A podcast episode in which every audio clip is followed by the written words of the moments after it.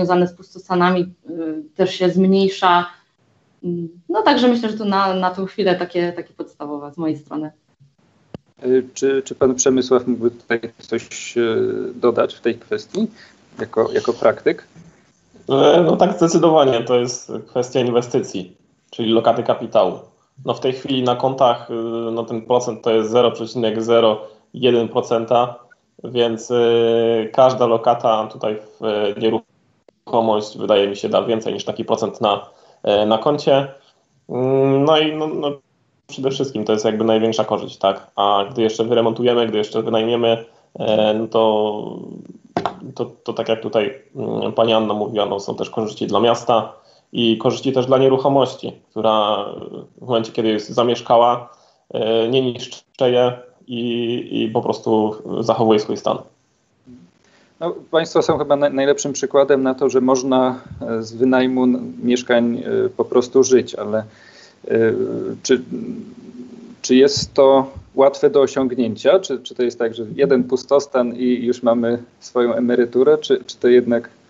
No, no raczej nie. No, zależy, zależy jaki pustostan. Jak ma pan całą pustą kamienicę, no to można sobie żyć z niej e, po remoncie, aczkolwiek no też to się wiąże z inwestycją. Tak, to nie są małe pieniądze, żeby wyremontować e, taką kamienicę. Mm, no i, i, też nie do końca traktowałbym to jako super biznes, tylko raczej jak inwestycyjne, e, czyli, czyli e, to nie są jakieś kosmiczne zwroty, e, no ale jest to długotrwałe i, i, i powiedzmy, że pasywne. Więc to jest lokata kapitału. Mhm. Ale to nie jest, gdzie jest szybki zwrot, tak, trzeba po prostu być cierpliwym. Czasem po prostu ten zwrot nie jest nawet dla naszego pokolenia, tylko dla kolejnych pokoleń, tak naprawdę. Trzeba się z tym liczyć. Rozumiem. Y, I takie pytanie doszczegóławiające być może. Jak rozpocząć taką, e, takie inwestowanie, być może niekoniecznie jako sposób na życie, ale, ale w ogóle jak, jak zacząć e, z Państwa takiej prywatnej perspektywy? Jaka była Państwa pierwsza inwestycja? Czy, czy była udana? E, czy była ta droga przez ciernie? No jakbym tutaj mógł rozpocząć, no żeby zacząć, to najpierw trzeba się zastanowić, co się chce robić. Czy chce się to, e, jaką inwestycję chce się zrobić, tak? Czy chce się na przykład zainwestować i, i wynajmować, czy, czy zainwestować, e, zrobić remont i sprzedać, e, czy tak jak my robimy na przykład zrobić gotową inwestycję, tak? Czyli po prostu wyremontować, wynająć i spróbować to sprzedać na określonej stopie zwrotu. No, pytanie, kto co chce zrobić i, i wtedy tutaj zależy właśnie, jaką bierzemy lokalizację, jaką nieruchomość. Tutaj pod, pod tym względem jakby rozpatrzamy na samym początku. No i przede wszystkim też kapitał, tak? Bo nie wiem, jak tutaj mówiliśmy o starcie, czy to jest start jakby goły start, czy, czy start z kapitałem, to też jest duża różnica.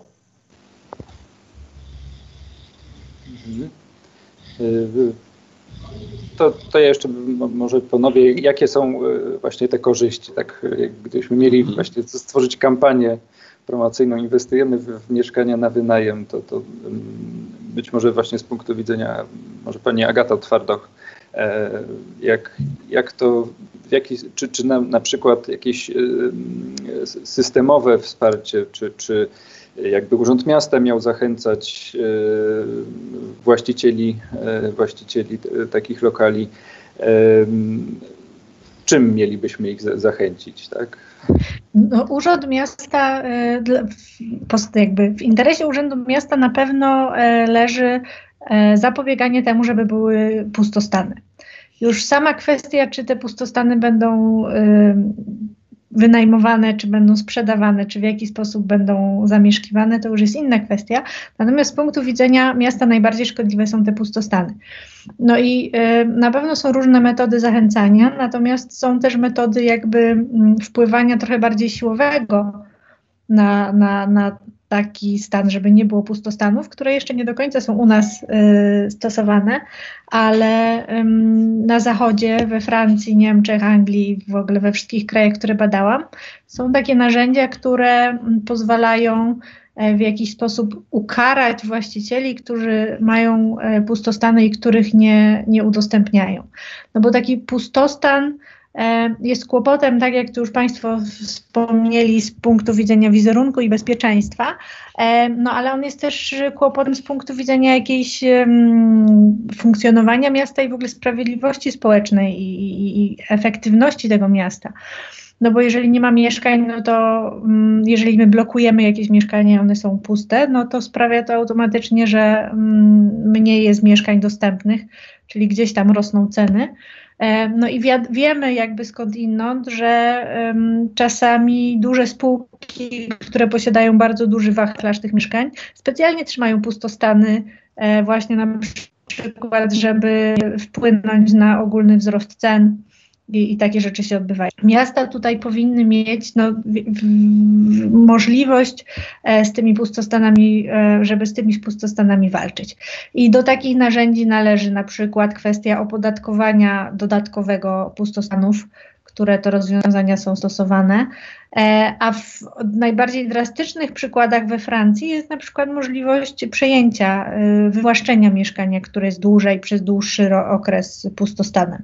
E, I moim zdaniem to jest genialne i bardzo dobre narzędzie, bo tak jak w samym Rybniku mamy do czynienia z takimi naprawdę długoletnimi pustostanami przez wiele lat, niszczącymi, które naprawdę wpływają degradująco na tą przestrzeń. Y, I miasto jest trochę bezradne, gdyby miało taką możliwość, żeby tą prawnie e, tą nieruchomość wywłaszczyć, no to zupełnie mogłoby odwrócić stan tej, tej przestrzeni.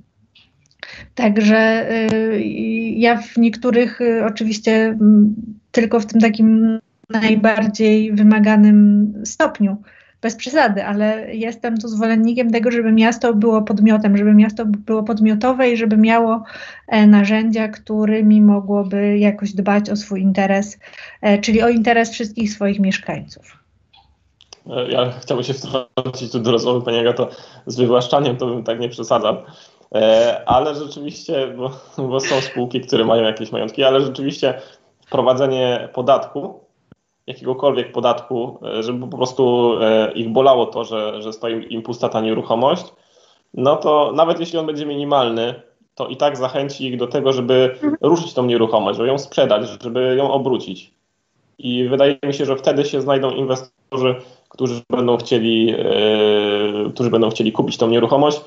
Nie musi być to na zasadzie wywłaszczania i, i przewłaszczania przez miasto, bo to są jakby yy, już takie groźne tematy, ale tak, tak, wydaje mi się, że z punktu widzenia przedsiębiorcy to wystarczy, że będzie to jakiś dodatkowy koszt dla spółki i, i już spółka będzie chciała, się chciała tego pozbyć. To jest wystarczające. To nie musi być duży koszt. To może być mały podatek e, i im się nie będzie opłacać trzymać tej nieruchomości. Ja widzę, jak są e, spółki, które mają nieruchomości e, choćby komercyjne. I w tym momencie, jak pustostan stoi pusty, podatek od nieruchomości, który jest kilkunastokrotnie większy niż dla mieszkaniówki, powoduje to, że oni chcą obracać tymi nieruchomościami i to wystarczy. Ten podatek jakby mm, e, sam podatek od nieruchomości większy, już widzę, że oni e, te, te akurat komercyjne nieruchomości obracają. A jeśli chodzi o takie mieszkaniówki, no to im to nie przeszkadza, tak? Więc jakby e, od pustostanu mogliby coś zapłacić i wtedy by się to wszystko ruszyło. Tak mi się wydaje z mojej strony, obiektywnie. Panie Radosławie, czy coś można skomentować, dodać? Albo... Oczywiście. Musimy pewne rzeczy chyba uporządkować, bo zaczynamy pływać y, na wielu obszarach. I y, proszę zwrócić uwagę, pan Przemysław zaczął mówić o inwestowaniu, ale proszę zwrócić uwagę, że najczęściej e, inwestorzy nabywają mieszkania na rynku wtórnym do małego remontu. E, po drugie, musimy e, pamiętać, że bardzo duża część inwestorów nabywa mieszkania na rynku pierwotnym do adaptacji i wynajmu. Czyli generalnie bardzo dużo jest mieszkań na wynajem, ze względu na to, co też pan Przemysław mówił, że i pani Anna, że jednak one generują relatywnie mm, dużą premię za ryzyko, no bo jeżeli mamy stopę zwrotu na poziomie 7, 8, y, udaje się nawet zrealizować 10% stopy zwrotu przy lokacie bankowej, która jest praktycznie oprocentowana na zero, to jeszcze bardziej rośnie premia y, za, y, za to ryzyko podejmowane w procesie inwestycyjnym. Natomiast drugą rzeczą, o którą zaczęliśmy mówić, to są pustostany. Przede wszystkim przecież te pustostany, to, to są pustostany, które należą do gminy. I jeżeli weźmiemy nawet statystykę za 2018 rok, na sam koniec, to w polskich wszystkich gminach było 54 tysiące pustostanów, z czego w województwie śląskim 10 tysięcy, w Bytomiu 1700 z hakiem, w Katowicach 1700 z hakiem. I tu mówimy o innym problemie, bo pustostany występują i e, w, miastach, e, e, w metropolii, ale również w samej Warszawie. I teraz problem polega na tym, że to są często pustostany w tak zdekapitalizowanych budynkach, że te budynki musiałyby przejść remont kapitalny.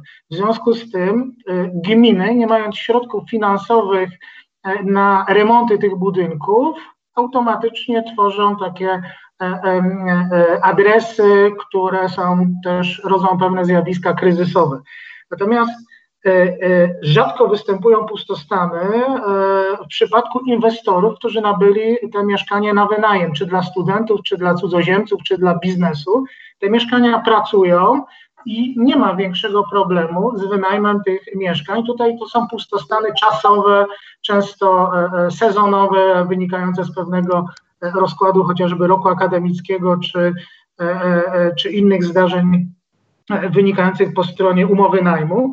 Natomiast e, problem jest, jak zagospodarować pustostany, które, nie okłamujmy się, należą do gminy. I tutaj to jest zupełnie mm, oddzielne zjawisko, które powinno być rozwiązane poprzez narzędzia, do których pewnie będziemy dochodzili.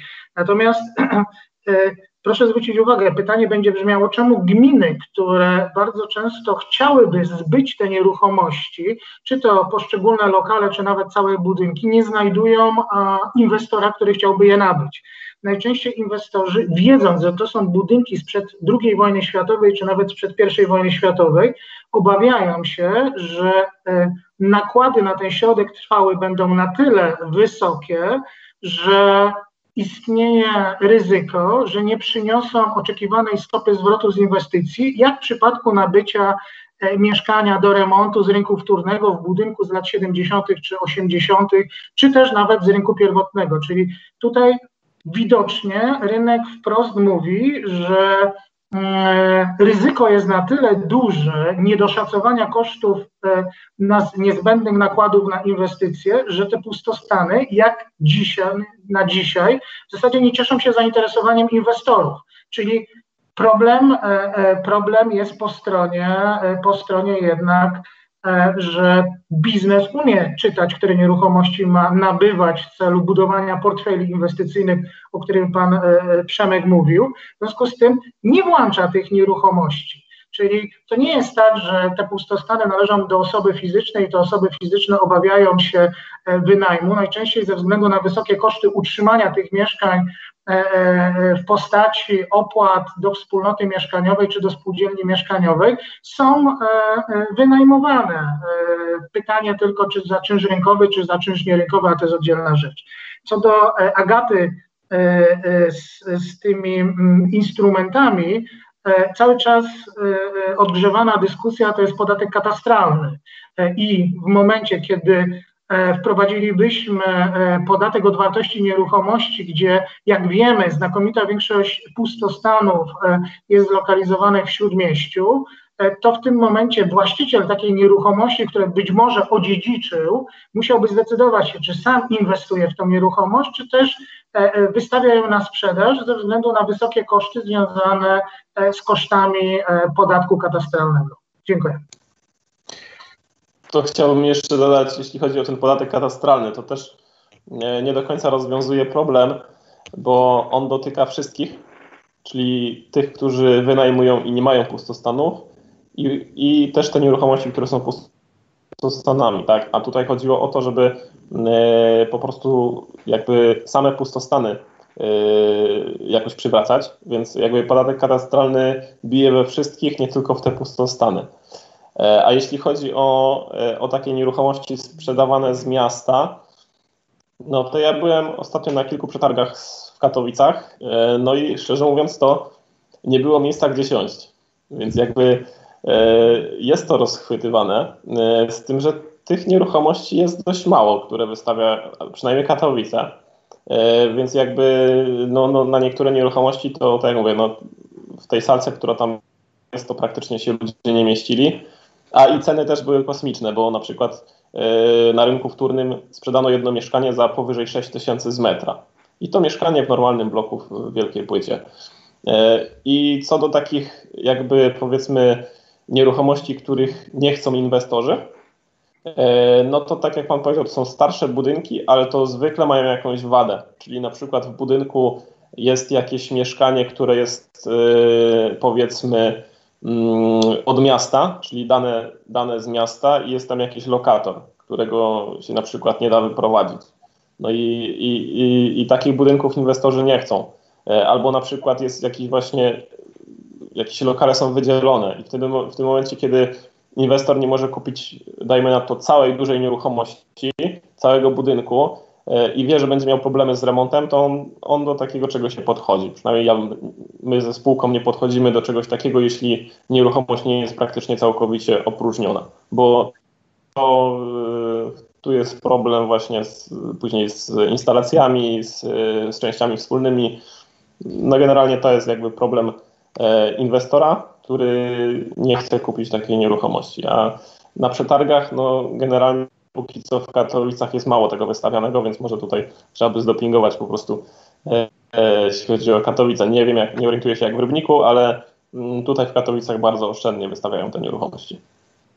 No to ja patrząc na to, jeżeli teraz mogę ja się wtrącić, patrząc na to z punktu widzenia miasta, to w, interesie miasta właściwie nie jest sprzedaż e, nieruchomości inwestorom prywatnym.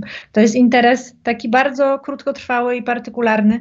E, I ja wiem, że miasta się nim posługują, żeby sobie budżet podreperować w tym takim krótkotrwałym czasookresie, e, ale na dłuższą metę miasto się wtedy pozbywa właśnie tej podmiotowości. Nie może prowadzić polityki mieszkaniowej, nie posiadając własnych nieruchomości. To doskonale Pan, pan Przemysław tu to wszystko podsumowuje i inwestor prywatny patrzy na swój interes i na swój ryzyko i na swój zwrot i to jest jego święty obowiązek. No trudno, żeby działał inaczej, nie wyobrażam sobie tego. A miasto ma zupełnie inne priorytety. E, rozwojowe niż zysk. E, w związku z tym remontując kamienicę, która właśnie ma jakieś tam wady e, i coś tam, mm, nie patrzy na to, żeby ją wyremontować i na niej zarobić, tylko patrzy na kwestię właśnie jakiegoś sprawiedliwości społecznej, zapraszania mieszkańców z różnych grup społecznych, zrównoważenia społecznego, nawet jakieś ekologiczne kwestie, kwestie wizerunkowe i tak dalej, i tak. Tutaj tych tych kwestii jest bardzo dużo e, i dlatego e, ja jestem zdecydowanym przeciwnikiem tego, żeby miasta się właśnie wszystkich swoich nieruchomości pozbywały, bo potem zostają z tak zwaną ręką w nocniku i jest problem mieszkaniowy, z którym miasto nie może sobie zupełnie radzić. Więc y, też jest druga strona tego medalu. No to ja mam jeszcze. A dobra, to niech pan. E, tak, tylko że. Mm, E, z drugiej strony, to co Agata powiedziała, e, trzeba też mieć e, świadomość, że jeżeli weźmiemy taki bytom, gdzie mieliśmy przyjemność sporządzać wieloletni program na wiosnę tego roku, to wszelkie potrzeby remontu kamienic zostały oszacowane na 170 milionów złotych. Z punktu widzenia budżetu miasta jest to nierealne w horyzoncie E, nawet 20 lat, bo miasto jest w stanie wydawać rocznie 7 milionów ze 170 milionów. To jest pierwsza rzecz. W związku z tym e, czasami e, trzeba by było zrobić taki rachunek ekonomiczny, czy tak jak pan Przemysław powiedział, jeżeli miasto sprzeda e, mieszkania za 5 tysięcy za metr kwadratowy, czy za 4 tysiące, w zależności od lokalizacji i od miasta, od rynku nieruchomości. I te środki finansowe, które zasilą budżet miasta, wróciłyby do mieszkaniówki, chociażby w formie mm, współpracy miasta z TBS-em, gdzie TBS wybudowałby mieszkania i na podstawie umowy z miastem e, wynajął mieszkania miastu na potrzeby najmu socjalnego czy komunalnego, to mogłoby się okazać, że miasto wniosłoby tylko 30% partycypacji i stałoby się najemcą tego mieszkania z prawem do podnajmu i byłoby to trzykrotnie tańsze pozyskanie lokalu w stosunku do sprzedaży kamienic. Czyli to jest pytanie też o źródła finansowania, czyli jeżeli nie mamy tych środków, to pytanie jest otwarte, czy te kamienice mają dalej być dekapitalizowane, czy też nie sprzedać inwestorowi prywatnemu, który ma kapitał i te e, nieruchomości zrewitalizuje, a środki te będziemy odtwarzać, bo e, nie do końca E, dzisiaj gmina musi mieć swój zasób, żeby realizować politykę mieszkaniową. Tańszym sposobem jest nieposiadanie tego zasobu, tylko współpraca z TBS-em i podnajmowanie mieszkań w TBS-ie. Więc tu trzeba będzie wyważyć właśnie te koszty, te koszty, bo jeszcze zapomnieliśmy też powiedzieć o kosztach utrzymania tych pustostanów, które stoją zawsze po stronie właściciela. W związku z tym to jest odwieczne pytanie. Skoro nie mamy środków finansowych, to pytanie, czy potrzebujemy mieć to w portfelu, czy e, wystawmy to w przetargu na rynek i być może inwestor będzie miał kapitał, żeby z tym e, zainwestować, bo proszę pamiętać, że e, miasto silne jest też inwestorami. Miasto nie jest budowniczym i mm, skończyła się rola, że, że mieszkania mają budować mm, podmioty publiczne, od tego jest sektor prywatny. E, również e, tutaj dochodzimy do sytuacji, że jeżeli są ograniczone środki na remonty, to być może trzeba by było pomyśleć o rozwiązaniu PPP, e, czy też sprzedaż tej kamienicy w formie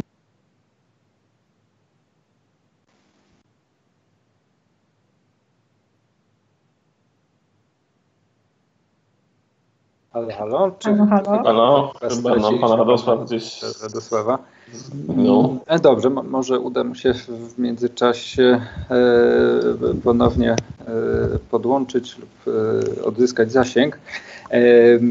A ja... A czy ja, Olku, czy ja mógłbym tak? jeszcze rozwinąć jeden, jedną taką propozycję, jeśli chodzi o właśnie to, żeby nie sprzedawać, nie sprzedawać danych, danej nieruchomości, żeby miasto nie sprzedawało danej nieruchomości, ale żeby wciąż yy, mogło ją mieć wyremontowaną yy, i wynajętą. Taki pomysł tutaj z, akurat z mojej branży, pomysł podnajmu i pomysł zwykle tego, że to znaczy taka, taka myśl, ponieważ jak miasto wystawia jak, jakąś nieruchomość na przetarg na wynajem, bo są takie przetargi na wynajem, tam są mocne obostrzenia. Tam nie można zrobić podnajmu, tam są jakieś e, obostrzenia, jeśli chodzi o remont. Mm, ja bym proponował e, ułożyć jakąś ciekawą taką umowę e, na preferencyjnych warunkach dla inwestorów, którzy chcą zrobić podnajem.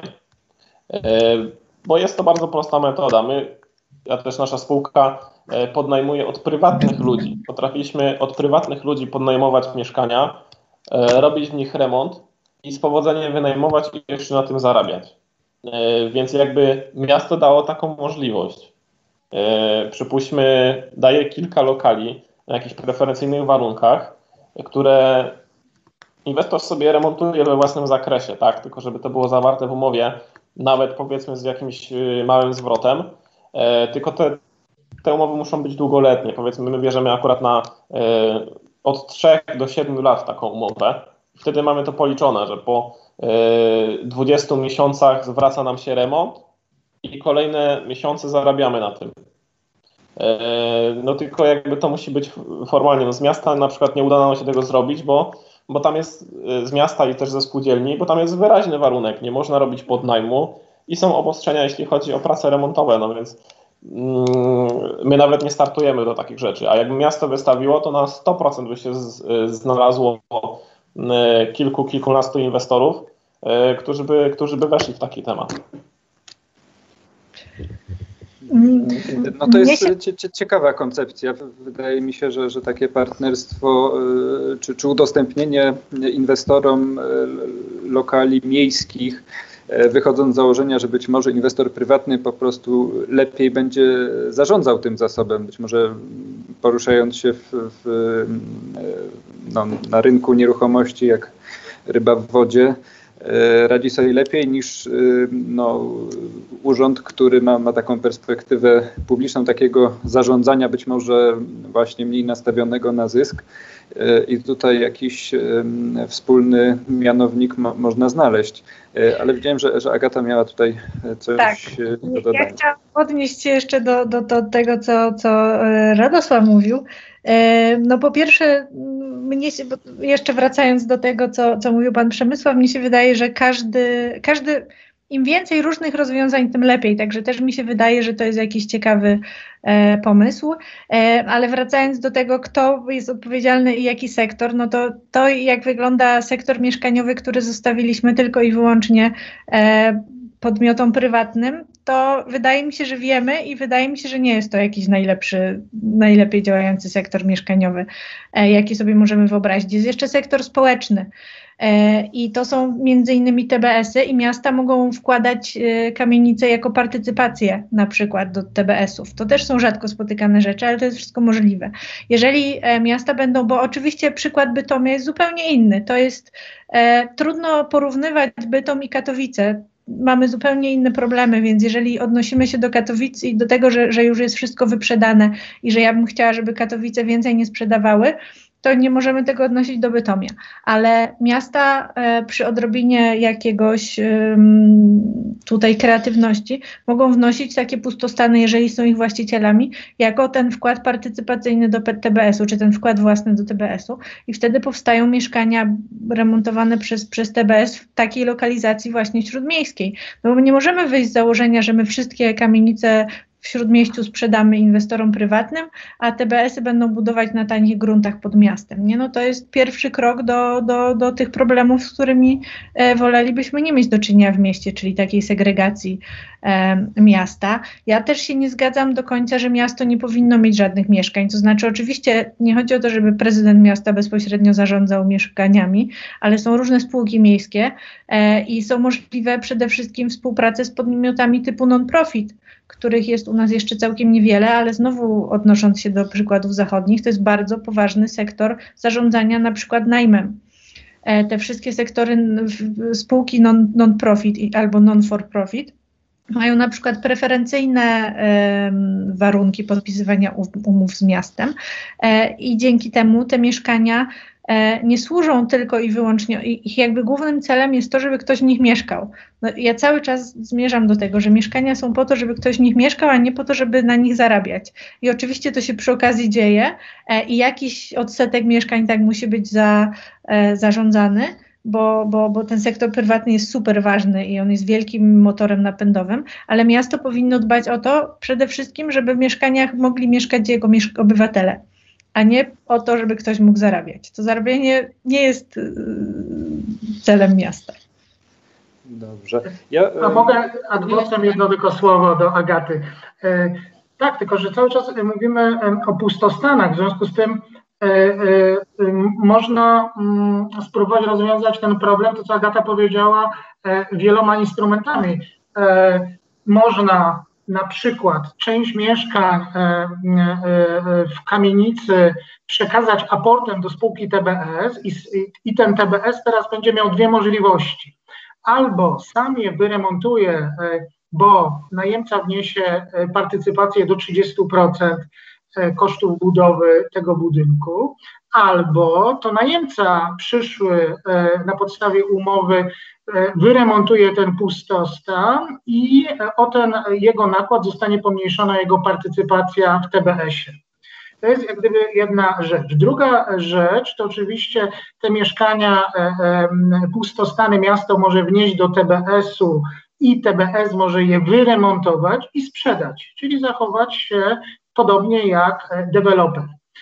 Może być również sytuacja, że mieszkania, które które TBS dostanie aportem od gminy, wyremontuje we własnym zakresie i przeznaczy na wynajem gminie, a gmina podnajmie na potrzeby o tym, o czym Agata mówiła, czyli potrzeb tych osób E, o mniejszej sile nabywczej na lokale komunalne czy najem socjalny, więc tutaj e, jest możliwość e, wielu rozwiązań. Natomiast trzeba pamiętać, że Bytom, który teraz w wieloletnim programie i w zasadach wynajmu na wiosnę rzucił rękawice pustostaną, założył, że mm, część lokali będzie przekazywana aportem do TBS-u i TBS je będzie remontował.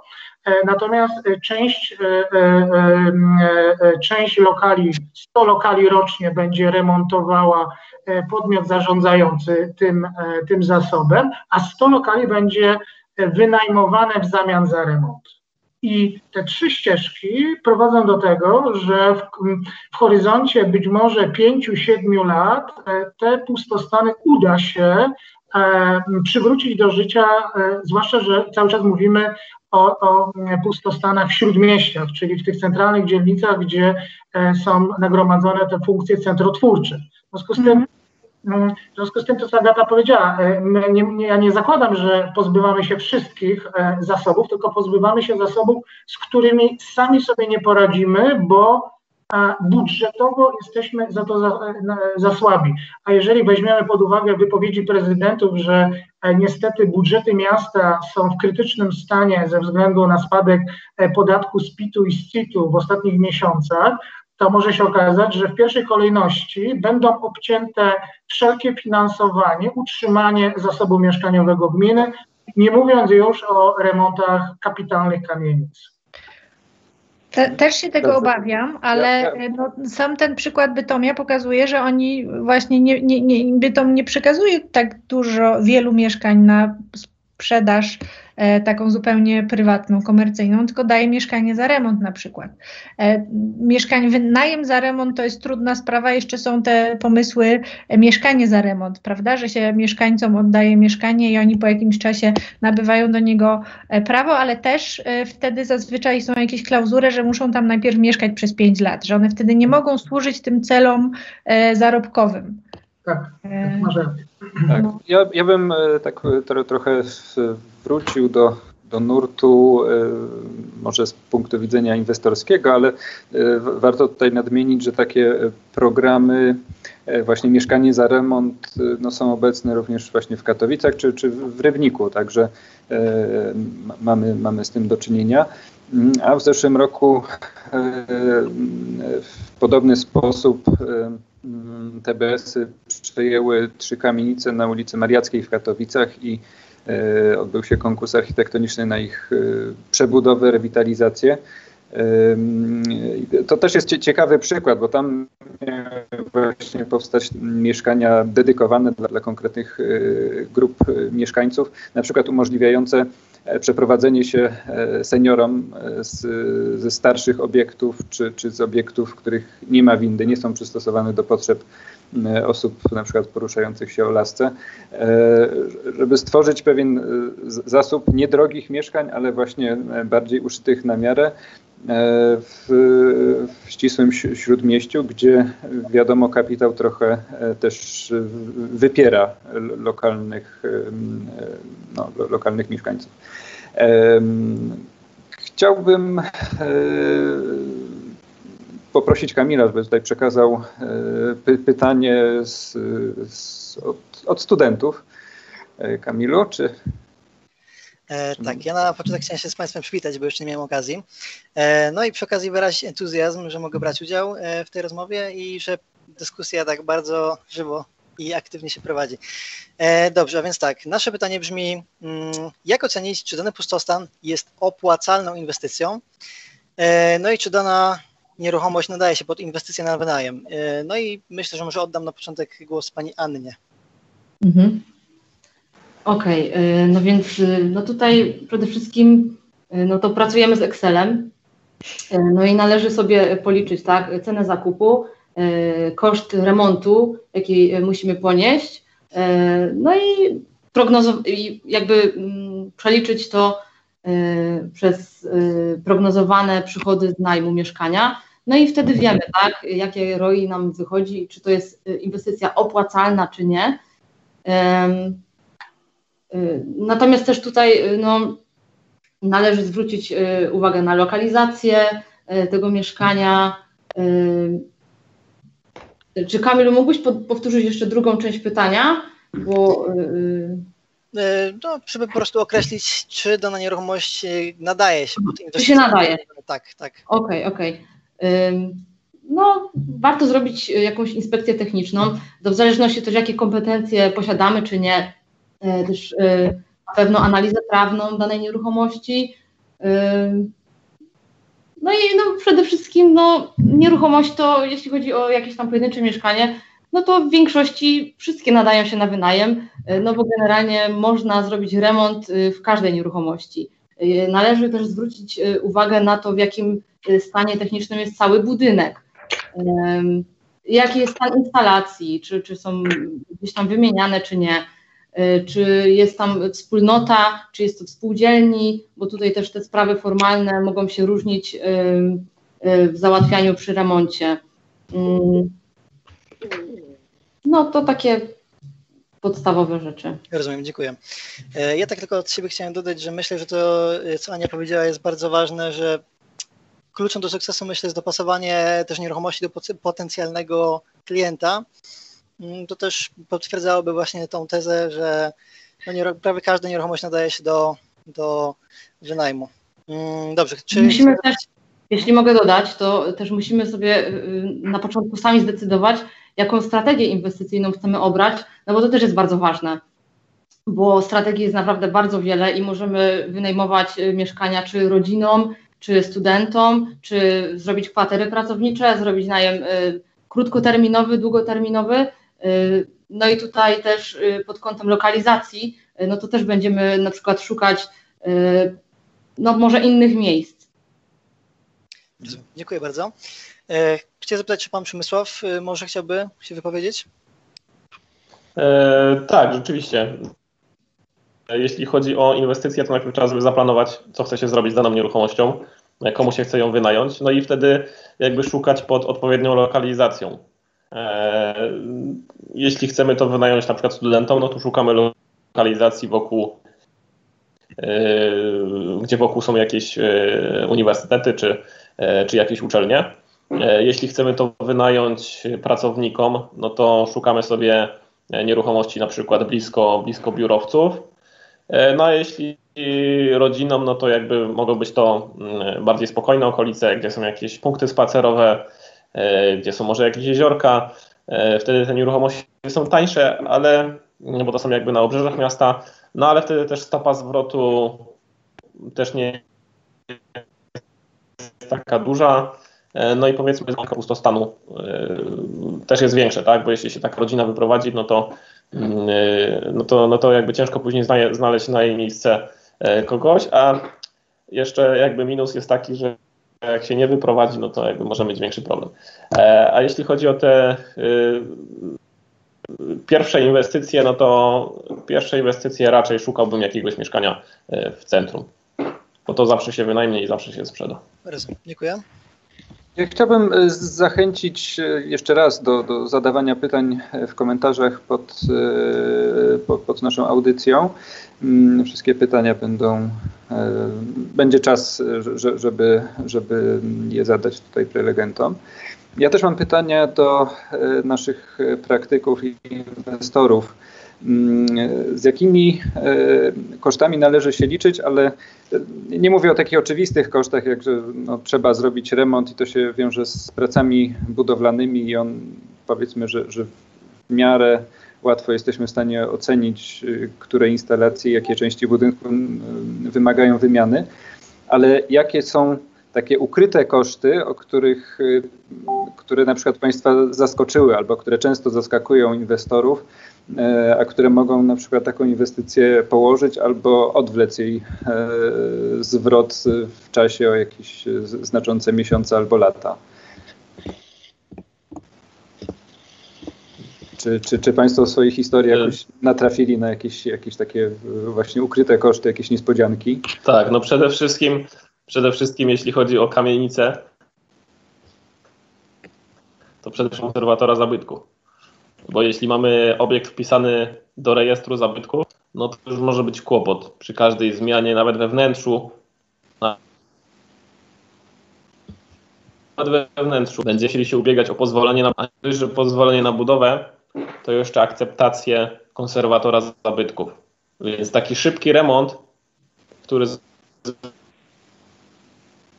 się miesiąc, półtora, może nam się przeciągnąć nawet do pół roku, roku, w zależności jakie będą pomysły konserwatora, już nie mówiąc o e, pomysłach, jeśli chodzi o odnawianie jakichś starych rzeczy, a nie daj Boże piec kaflowy, to, to już jesteśmy załatwieni. Więc jeśli chodzi o takie ryzyka. No i przede wszystkim e, to, co planujemy, tak? Czy, czy, czy na przykład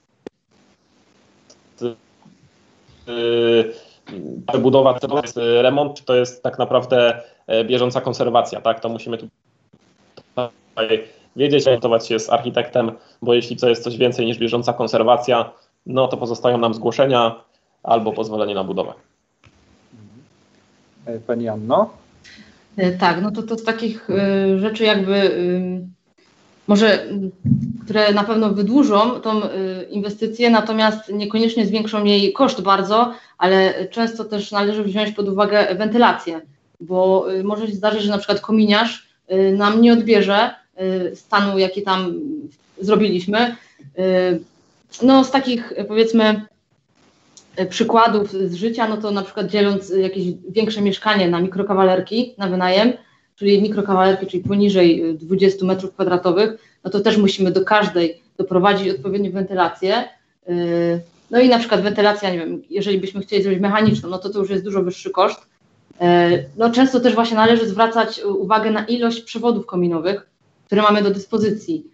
I, no i właśnie nawet przed podjęciem decyzji o tej inwestycji, na przykład skonsultować się z kominiarzem, czy też ze wspólnotą, y, która ma na przykład y, aktualne dane, y, które przewody są zajęte, które nie.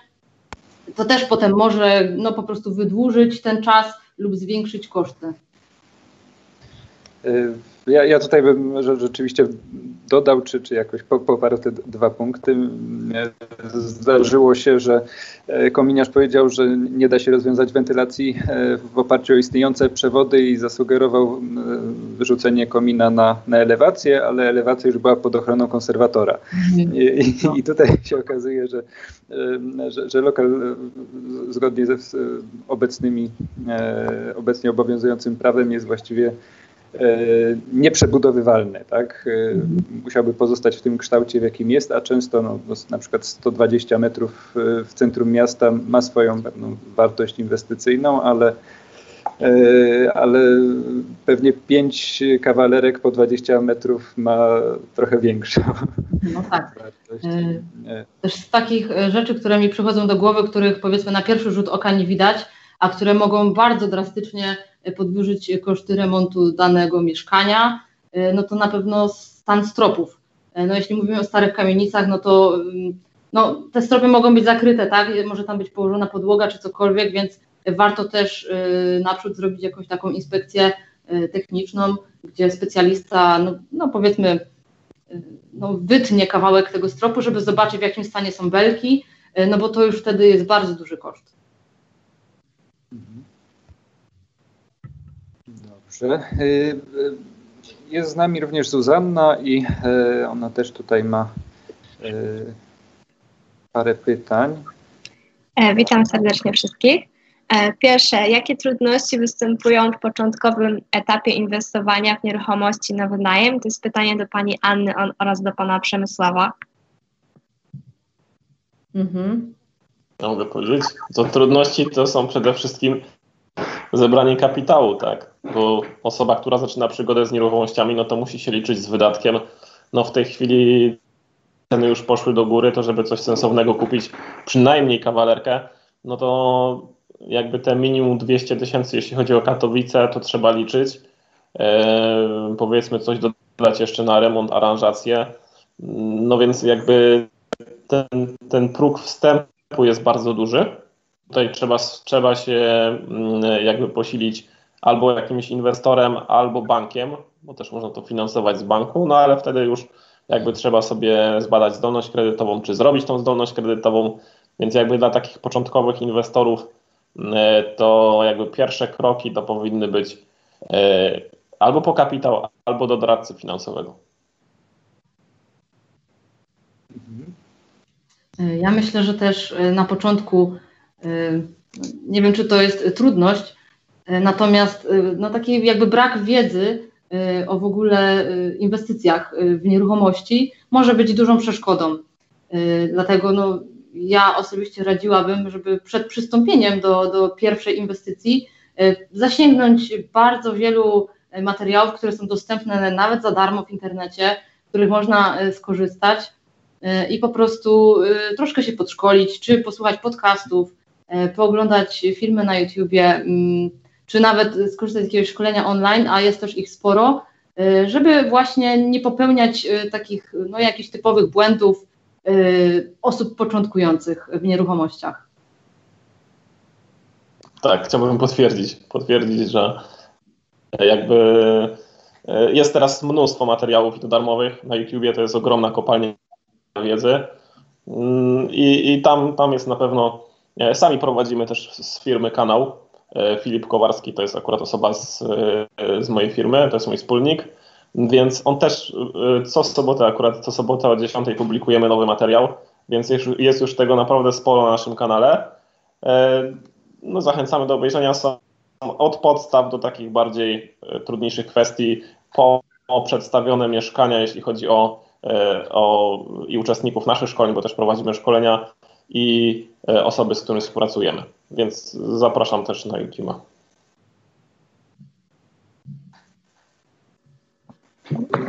Chyba mamy jeszcze, jeszcze jedno, tak? No tak. Jak poprawnie skonstruować umowę o wynajem nieruchomości, na jakie sprawy warto zwrócić uwagę? To ja może zacznę. Na jakie sprawy warto zwrócić uwagę? To przede wszystkim y, odpowiedni dobór najemcy. Y, kiedy no, staramy się wynająć nasze mieszkanie, no to prawdopodobnie będziemy mieli wielu chętnych. No i należy właściwie, y, no, że tak powiem, zrobić taką ich selekcję. Czyli nie bierzemy nikogo pierwszego, lepszego, tylko kiedy y, chcemy podpisać z kimś umowę, no to y, prosimy go na przykład o zaświadczenie z pracy, o zatrudnieniu, y, sprawdzamy na, na jaki czas tam powiedzmy ma umowę, no czyli tak jakby potwierdzamy, że ten klient jest no po prostu wypłacalny, tak, że, że będzie płacił nam czynsz. No a jeśli chodzi o umowę, no to warto skorzystać z pomocy na przykład radcy prawnego, który no, w odpowiedni sposób skonstruuje umowę, tak żeby ona nas zabezpieczała. Oczywiście ona też będzie y, korzystna dla najemcy i warto z tym najemcą y, porozmawiać, tak? Jakie są zapisy tej umowy, że jakby jaki jest nasz standard obsługi mieszkań. Mm. No tak, no tutaj generalnie o umowie można by bardzo dużo mówić, ale to jest, y, no tak jak mówię, do skonsultowania na przykład z radcą prawnym. Są też y, różne rodzaje umów, jest na przykład y, najem okazjonalny. No tutaj no, można by, że tak powiem, dużo tego tłumaczyć. Myślę, że nie, nie o to tutaj chodzi. No ale myślę, że to tak ode mnie tyle wystarczy. No to ode mnie jeszcze mm, tutaj podstawową, tak jak pani Anna wspomniała, Podstawową sprawą to jest weryfikacja najemcy, bo nawet najlepsza umowa nie uchroni przed tym, żeby, żeby ktoś nie płacił czynszu. Więc jeśli mamy dobrze, e, dobrze sprawdzonego najemcę, mamy sprawdzonego, że, że, że, że ma tą umowę o pracę, czy, czy na przykład jak podpisujemy z osobami, którzy są studentami, to, to rodzice też podpisują e, zobowiązanie na, na pełną kwotę umowy, więc takie chodzi o zabezpieczenie umowy, ale, ale tutaj najważniejsze jest jakby selekcja najemcy początkowa. Na pewno unikać takich osób, którzy, którzy, którzy przyjeżdżają już z walizką i, i chcą od razu podpisywać umowę. Bo to jest jakby e, e, najgorszy klient. To znaczy wiadomo, że będą z nim problemy.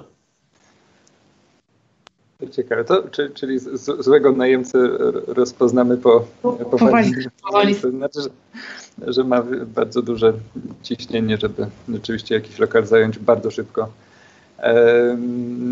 To, to, są, to są bardzo praktyczne uwagi. E, Kamilu, czy e, coś tam od e, Ciebie? Tak, tak. Teraz będzie pytanie otwarte, myślę, że do wszystkich z Państwa. Brzmi ono następująco. Obecność pustostanów w mieście prowadzi do wielu problemów.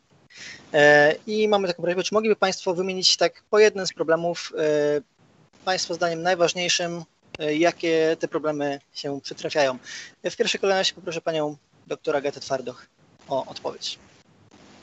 E, to znowu jest złożone pytanie i tutaj e, idąc e, przykładem, w każdym razie trzeba byłoby znowu posegregować to i po, po, po, poporządkować, dla kogo są te problemy, no bo to może ja zacznę od strony miasta. Dla miasta przede wszystkim to są straty wizerunkowe, myśmy już trochę o tym mówili dzisiaj. Wizerunkowe, też finansowe, bo mamy, nie mamy napływu z podatków, i tak dalej, to są straty takie związane z tym, że nieruchomości coraz bardziej niszczeją, to znaczy jeżeli one są pustostanem e, takim niezabezpieczonym, no to niszczeją i tracą na wartości, więc e, to jest e, strata, ale tak, ponieważ wszyscy się mamy wypowiedzieć, to może ja te trzy, żeby zostały jeszcze jakieś inne. To może pan doktor Cyran Myślę tutaj, że jedną z takich elementów, które mogą być ryzykiem, będzie możliwość zajęcia takiego lokalu bez, bezumownie, czyli wejście na lokal, a wręcz włamanie się i e, no, oczekiwanie, że gmina coś z tym faktem robi. Bardzo wiele gmin, widząc, że osoby zajęły ten lokal bez tytułu prawnego e, o niskim statusie mm, nabywczym, e, przyznaje później tym, e, e, tym mm, osobom no, po prostu najem socjalny w myśl zasady, że przecież nie wyrzuci ich na bruk, bo byłoby to wręcz niehumanitarne. Więc tutaj istnieje takie ryzyko zajęcia bezumownie tego lokalu. Dziękuję. Dziękuję bardzo.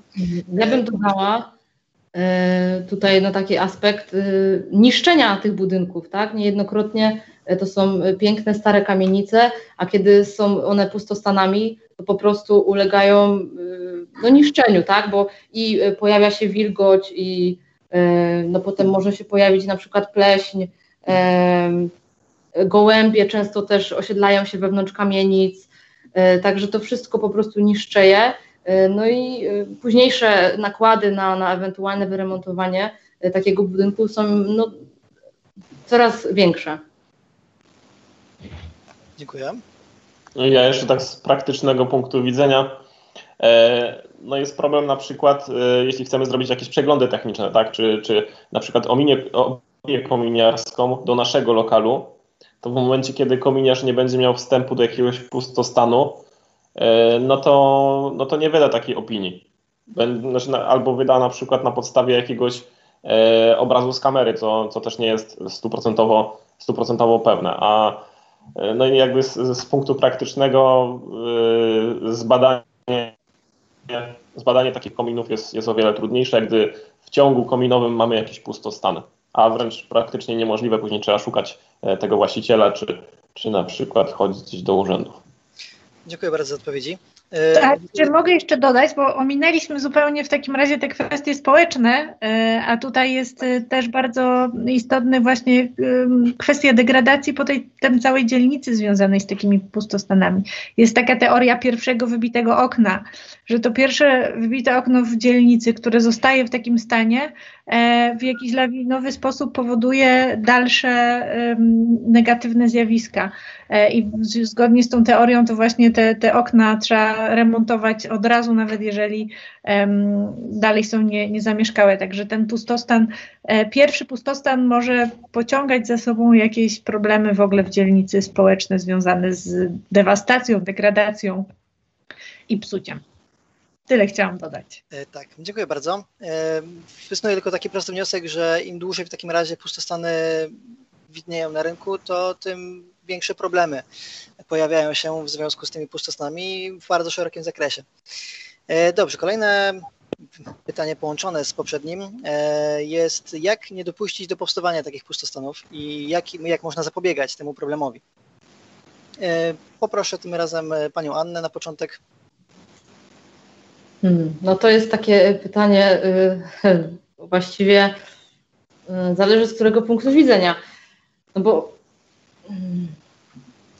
y, z różnych przyczyn, tak, y, pustostany powstają, tak? No ktoś na przykład może umrzeć, albo y, no w ogóle na przykład budynek, kiedy należy do, do miasta y, i miasto na przykład nic z nim nie robi, no to wtedy no właśnie jakieś takie programy, czy tam zmiana umów, tak, o których wcześniej rozmawialiśmy, byłoby na pewno dobrym rozwiązaniem e, na to, żeby te pustostany nie powstawały. E, no nie wiem, może jakiś taki tworzenie lepszego systemu, takiego właśnie, nie wiem, z, jakby z, z, z urzędów miast, które, nie wiem, informowałyby o, o jakichś właśnie takich nowo powstałych pustostanach, no nie wiem, no ciężko tutaj mi to określić. Rozumiem, rozumiem. Y, myślę tutaj właśnie duży problem też, y, tak jak Pani Anna poruszyła, jest też system prawny, który pod pewnym względem, gdyby uległ polepszeniu, byłoby to sprzyjające temu, żeby zapobiegać.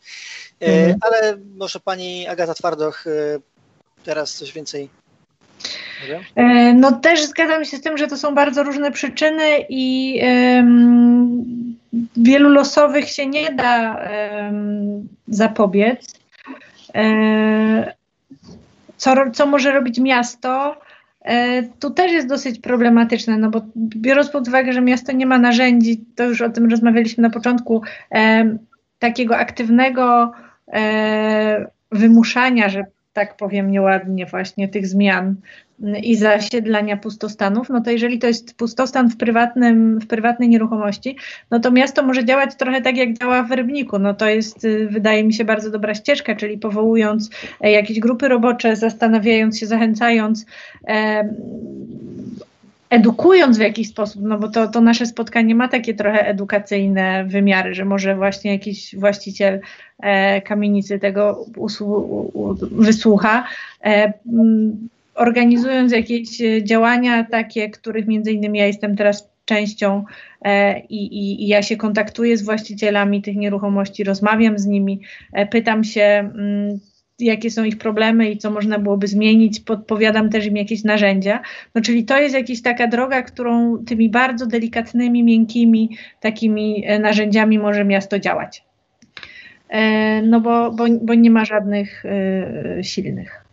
Rozumiem, dziękuję bardzo. E, panie Radosławie, a jak wygląda ta kwestia z Pana punktu widzenia? E, już Panu odpowiadam. E, to, co Agata powiedziała, musimy rozdzielić dwie rzeczy. Pierwsza rzecz to jest pustostan, gdzie właścicielem jest gmina, a dwa pustostan prywatny. Jeżeli weźmiemy pustostan prywatny, to bardzo często to, co bardzo mądrze Agata zauważyła, że przecież część e, właścicieli obawia się e, wynajem tego mieszkania, a mieszkanie jest dedykowane dziecku, które osiągnie pełnoletność, czy, czy dostanie po ukończeniu studiów, czy na studiach.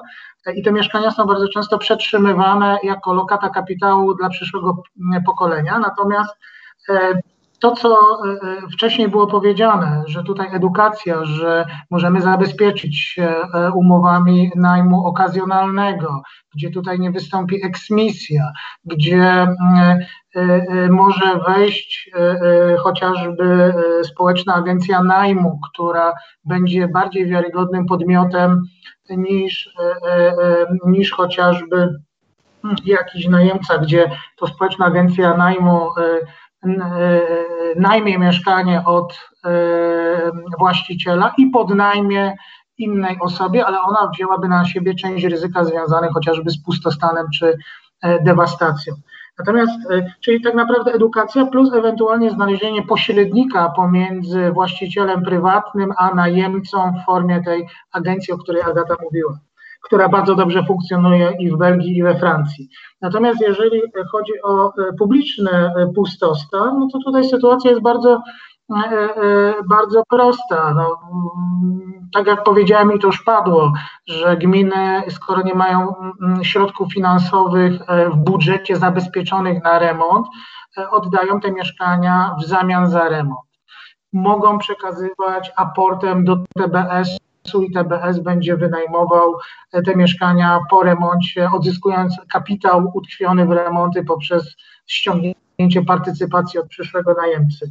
E, czyli tu są też takie dwa modele. No i trzeci model, zabezpieczenie środków finansowych w budżecie gminy poprzez chociażby uchwalanie albo wieloletniego programu, gdzie twardo zapisuje się niezbędne nakłady na remonty, i wtedy no, skarbnik musi coś z tym zrobić e, e, przy planowaniu kolejnego budżetu, e, lub też w polityce mieszkaniowej, które gminy uchwalają, gdzie twardo jest zapisane, że na remonty kamienic i pustostanu będziemy przeznaczać rocznie nie mniej niż.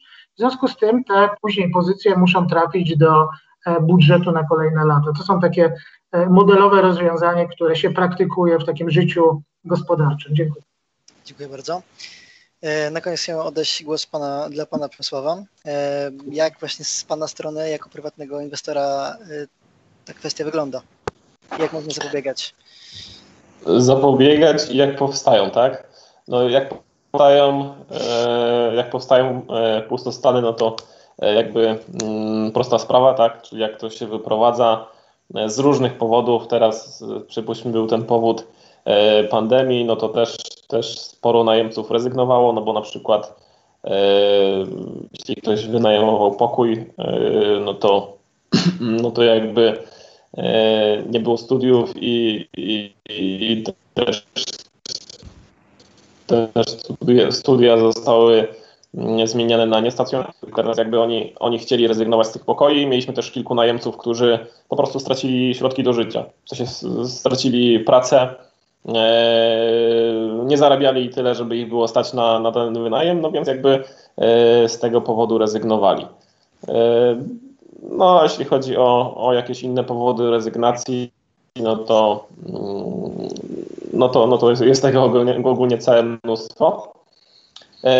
A jeśli chodzi o zapobieganie, no to tutaj też trzeba wyróżnić te dwie, te dwie różnice, czy to jest najem prywatny, czy to jest najem od gminy.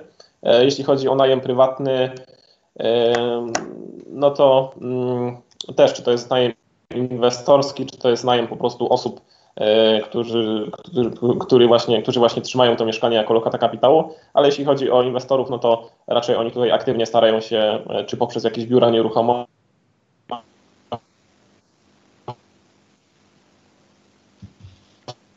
czy poprzez. No, jakby moim pomysłem jest, żeby ich trochę aktywować, może jakąś kampanię społeczną na temat e, tych pustostanów, e, że, że jednak mieszkanie też potrafi przynosić jakiś zysk i może być to dodatkiem do takiej zwykłej emerytury, nie musi, nie musi pustostan stać pusty.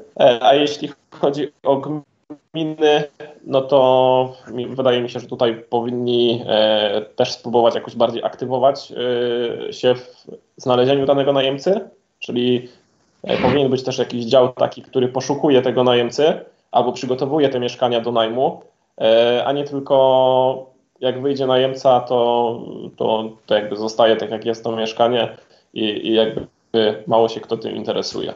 Przynajmniej z mojego punktu widzenia tak to wygląda. A jeśli ktoś by się tym zainteresował, zrobiłby tam jakiś wstępny remont, yy, opublikowałby gdzieś tą ofertę, to być może tak jak prywatnie byłoby jakieś zainteresowanie Rozumiem. Bardzo dziękuję za odpowiedź. E, ja tylko tak od siebie dodam, że myślę, że jeden z problemów jest też problem taki społeczny, takiego myślenia społecznego, e, że ludzie jednak w Polsce wolą kupować mieszkania na własność niż je wynajmować, e, ponieważ istnieje takie przekonanie, że kupno mieszkania na własność jest dużo lepszym rozwiązaniem niż, niż wynajmowanie go, co moim osobistym zdaniem nie, nie jest do końca najlepszym myśleniem ale myślę, że to też jest jeden z powodów, dla którego jest niewystarczająco duże zainteresowanie tak, wynajmem, najmem właśnie nieruchomości. Dziękuję bardzo i oddaję głos y, panu Aleksandrowi. To, to rzeczywiście ważna uwaga, że, że te, chyba wszystkie programy takie rządowe, które są nastawione na mieszkalnictwo, są nastawione na, na budowę nowych y, mieszkań i tak naprawdę są jakimś tam przepływem kapitału przez banki do, do deweloperów mm, w celu no, ostatecznego tam pozyskania lokalu, w którym, który, za który kredyt trzeba spłacać później przez, przez wiele lat. Bardzo niewiele mieszkań powstaje z myślą o tym, by być wynajmowanymi te, te TBS-y, o których rozmawialiśmy na początku, e, no, no to też nie stanowią jakiegoś e, ogromnego zasobu mieszkaniowego tak w skali kraju. Ja nie wiem, czy to jest 1% e, w ogóle wszystkich nowych inwestycji, ale, ale jest tego bardzo mało na pewno. Ja chciałbym tak powoli przechodzić do pytań, które przekazali nam słuchacze. E, pytań czy też komentarzy. Zobaczymy. E, pytanie pierwsze. E, żadna władza nie zdecyduje się na wprowadzenie podatku katastralnego, także nie ma się co nad tym zastanawiać. Czy może tak szybko, prawda czy fałsz? Albo ręka w górę, kto się zgadza, kto się nie zgadza. Podatek katastralny zostanie wprowadzony kiedyś czy nie? Myślę, że kiedyś zostanie wprowadzony, bo znakomita większość krajów zachodnich ma podatek katastralny. E, natomiast no, trzeba będzie zwrócić uwagę, że dla właścicieli domów jednorodzinnych on będzie neutralny w miarę, natomiast ucierpią właściciele lokali mieszkalnych, bo dzisiaj płacą 70-100 zł za lokal 50-metrowy, e, a to obciążenie mogłoby wzrosnąć. Teraz pytanie, jaki będzie promil od wartości płacony rocznie. W związku z tym E, no na pewno jest to działanie niepopularne społecznie. E, e, mówi się o tym od 17 lat. Pytanie, czy ktoś się zdecyduje kiedyś jako decyzja polityczna zmiany systemu opodatkowania. Zobaczymy. Odważnych na razie nie ma. No i tak to rzeczywiście zostawmy. E, pytanie drugie. Czy na początku drogi zmiany w naszych miastach powinny być, e, powinno być zajęcie się pustostanami e, czy aktywizacją lokalnych społeczności? To jest pytanie do Agaty Twardoch. No to ja odpowiem i tak, i tak, i tak, i nie. To znaczy, to są rzeczy, które należy robić symultanicznie. Osobne komórki będą za to odpowiedzialne. E, na pewno problemem jest zajmowanie się tymi pustostanami i w ogóle rewitalizacją w odcięciu od kwestii społecznych i od mieszkańców, e, czyli takie myślenie tylko mm, estetyczne, że tak powiem. To jest ta, ta rewitalizacja, która była na początku, na, na takim początku rewitalizacji w Polsce, ona właściwie na początku była głównie tą, tą rewitalizacją estetyczną.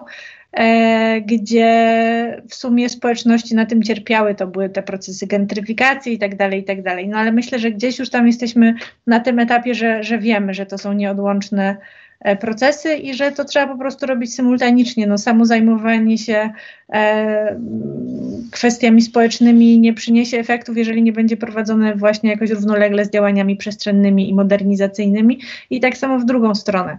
E, chcemy mieć miasta zrównoważone, więc dlatego musimy to robić razem. Mhm. Y, czy gminy mogłyby stworzyć pewne narzędzia, które pomogłyby zachęcić inwestorów do inwestycji w pustostany? Na przykład e, sporządzając bazę danych e, obejmującą stan techniczny i prawny budynków do publicznego wglądu. Ja myślę, że jak najbardziej. Tutaj coś takiego by pomogło. I też jeżeli miasto chciałoby y, uniknąć pustostanów, właśnie sprzedając y, takie nieruchomości, to fajnym takim zapisem na przykład y, byłby obowiązek właśnie jakby wyremontowania tej nieruchomości, czyli że żeby jakiś inwestor nie kupował nieruchomości tylko po to, żeby ona dalej leżała jako pustostan, no to właśnie taki wymóg, tak, że jeżeli inwestor zakupi nieruchomość, no to ma obowiązek na przykład w terminie tam takim i takim, nie wiem, rok, dwa, żeby ta nieruchomość została wyremontowana i y, działała na rynku, tak? Y, czyli została na przykład wynajęta lub dalej sprzedana. Tak jest, jest dokładnie. Też się zgodzę z tym, że taki rejestr to by była świetna sprawa.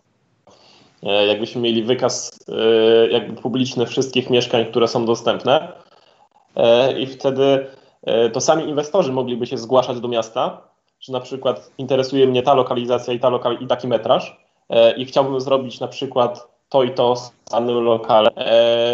Niekoniecznie musi być to kupno, jeśli się gmina na przykład nie chce pozbywać, mhm.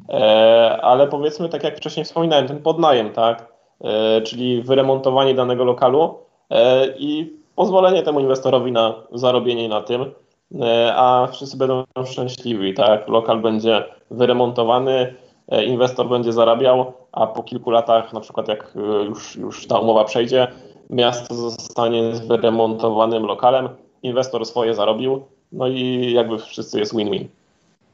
Tylko musi być kwestia tego, żeby była jakby dostępność, gdzie mogę taki lokal pozyskać, w jakiej lokalizacji i ja mogę składać podania i z jakimiś propozycjami, co można z tym zrobić. I podejrzewam, że większość inwestorów, którzy tak działają, to, e, to jakby mieli mnóstwo propozycji, jeśli by wiedzieli, które, które lokale, w jakich lokalizacjach i powiedzmy wstępnie za ile można by wziąć.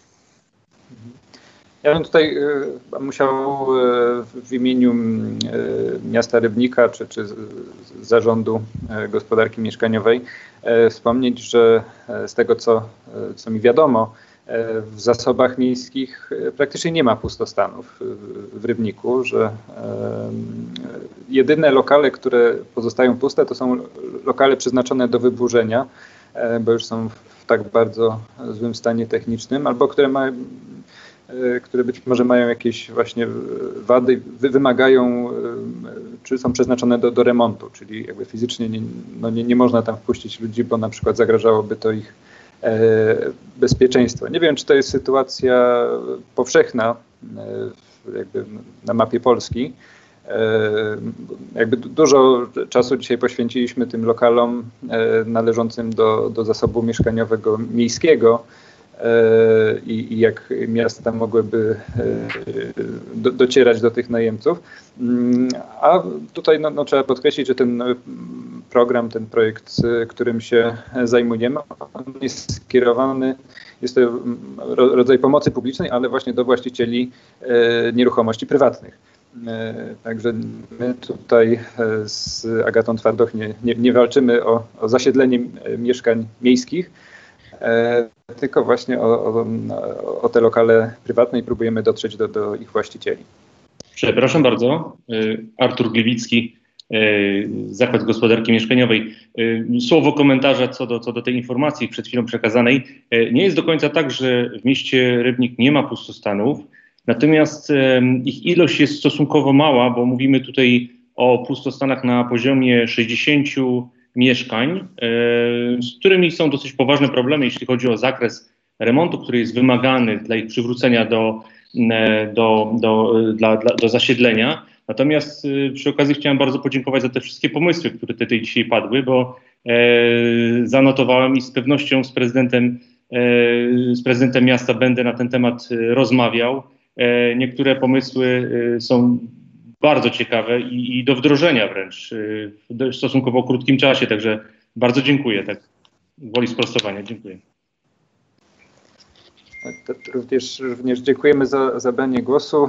Okazuje się, że, że no, zrobiliśmy no, spotkanie przeznaczone dla, dla właścicieli, prywatnych właścicieli nieruchomości, a tu miasto też na tym skorzysta. Także e, jest, jest właśnie ta sytuacja win-win.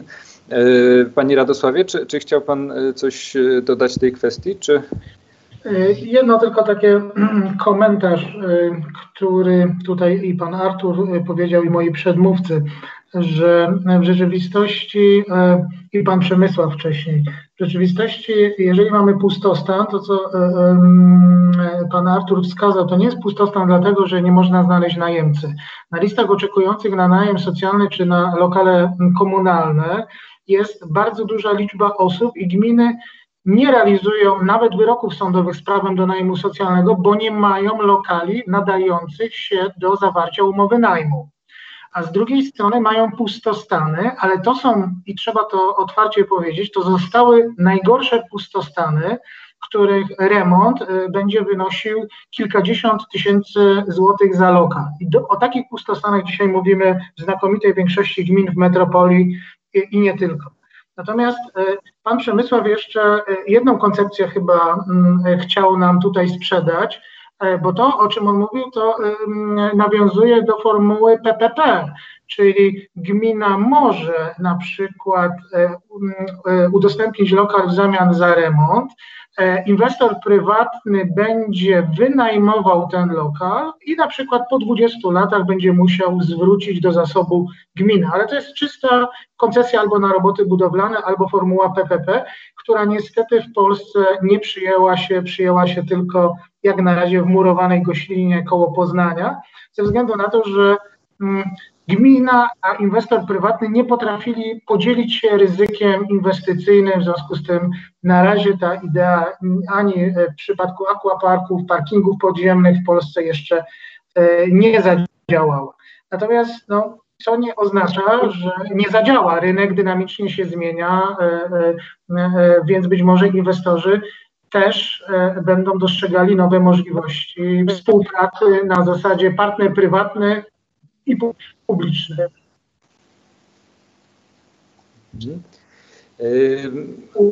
Kolejne pytanie, e, czwarte, odnośnie walki z pustostanami.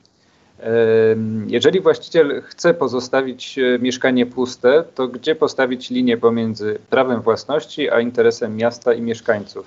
Ja to rozumiem tak, że, że właściciel może mieć takie po prostu życzenie, żeby to mieszkanie stało puste i, i sobie niszczało, tak? I, i czy, czy to święte prawo własności ma, ma tutaj, e, czy, czy, czy jest na to jakiś bat? I, i właśnie gdzie, gdzie ta granica prze, przebiega właśnie między interesem e, prywatnym a publicznym. E, to, to... Tak jak wcześniej, przepraszam, jak wcześniej wspominałem, jeśli to leży i e, jakby go to nie boli, to nie ma problemu. Ale jeśli musiałby za to płacić albo, e, albo jakiś, e, no po prostu jakby go zaczęło doboleć, czyli by musiał wpłacać jakieś e, opłaty za utrzymanie tego pustostanu, no to pewnie by się zastanowił, co można by było zrobić, żeby, e, żeby go wynająć.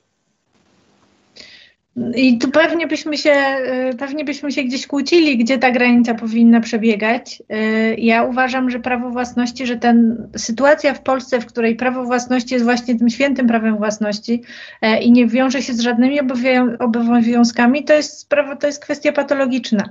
Jak popatrzymy na prawo własności w Niemczech, to to jest też prawo, które wiąże się z bardzo wieloma obowiązkami i, i, i, i tą świadomością że własność nieruchomości szczególnie to nie może być traktowana tak zupełnie zero-jedynkowo pod tytułem mam, więc mi się należy i mogę z tym robić wszystko.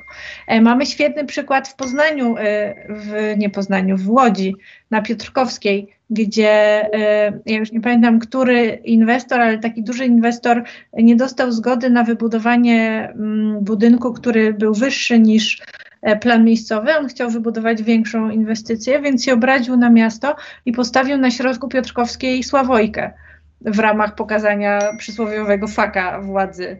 E, I władza trochę nie bardzo może co z tym zrobić. I, i, i, i wydaje mi się, że tu e, jest problem, i, i jeżeli byśmy potrzebujemy takich narzędzi, według których musielibyśmy móc coś zrobić. No i te kwestie opłat wyższych to jest to takie minimum, E, no a potem pytanie, y, czy możemy sobie pozwolić na rozważania y, właśnie na tym wywłaszczeniu, czy we Francji stosowane jeszcze takie za zamieszkać, no jak to się mówi, za, można komuś pozwolić mieszkać w najmie miejskim w takiej e, nieużytkowanej nieruchomości, to też jest jakiś bat, prawda? Na, na właściciela. E, ja tu tak jak rozmawialiśmy, czy jest możliwe wprowadzenie tego podatku katastralnego, to ja myślę, że, że do wprowadzenia takich rozwiązań my jesteśmy już w ogóle bardzo daleko, bo to jest zupełnie sprzeczne z tym przekonaniem, y, z którym nie sądzę, żeby któraś władza chciała negocjować. E, ale ja tu jestem jakimś rzecznikiem i wydaje mi się, że to byłoby z pożytkiem dla wszystkich, że, że jeżeli te miasta byłyby właśnie pozbawione takich e, anomalii, jak ta Sławojka na środku e, wie, wie, wie, kilkuset tysięcznego miasta, to żyłoby się w niej lepiej nie tylko mieszkańcom, ale też właścicielom, inwestorom i wszystkim. Także to by leżało w naszym interesie. Ale w tej chwili to my tej granicy w ogóle nie mamy co rozmawiać, gdzie ją postawić, bo po prostu takich narzędzi nie ma. Ja przepraszam też, że się wtrącę. No i już chciałem zapytać też pana Przemysława e, odnośnie właśnie tego podatku za tak. to, że lokal stoi nieużywany. Jak tak naprawdę można to skontrolować? Bo wydaje mi się, że chyba nie ma na chwilę obecną żadnych takich środków, e, przynajmniej władze miasta nie, ma, nie posiadają, e, żeby na bieżąco mhm. kontrolować, czy dana nieruchomość jest w, w ciągu, w cały czas, czy jest y, wykorzystywana we właściwy sposób i czy nie stoi pusta.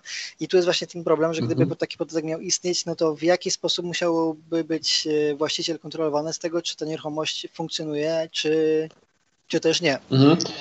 To już mówię, to ja bym e, raczej nie szedł tutaj w podatek, tylko raczej w opłatę za utrzymanie takiej nieruchomości, która jest pustostanem. I też nie zwalałbym tego na miasto, tylko jeśli chodzi o taki punkt widzenia inwestorski, raczej, yy, bo to są mieszkania w jakichś wspólnotach yy, albo z jakimś zarządcą.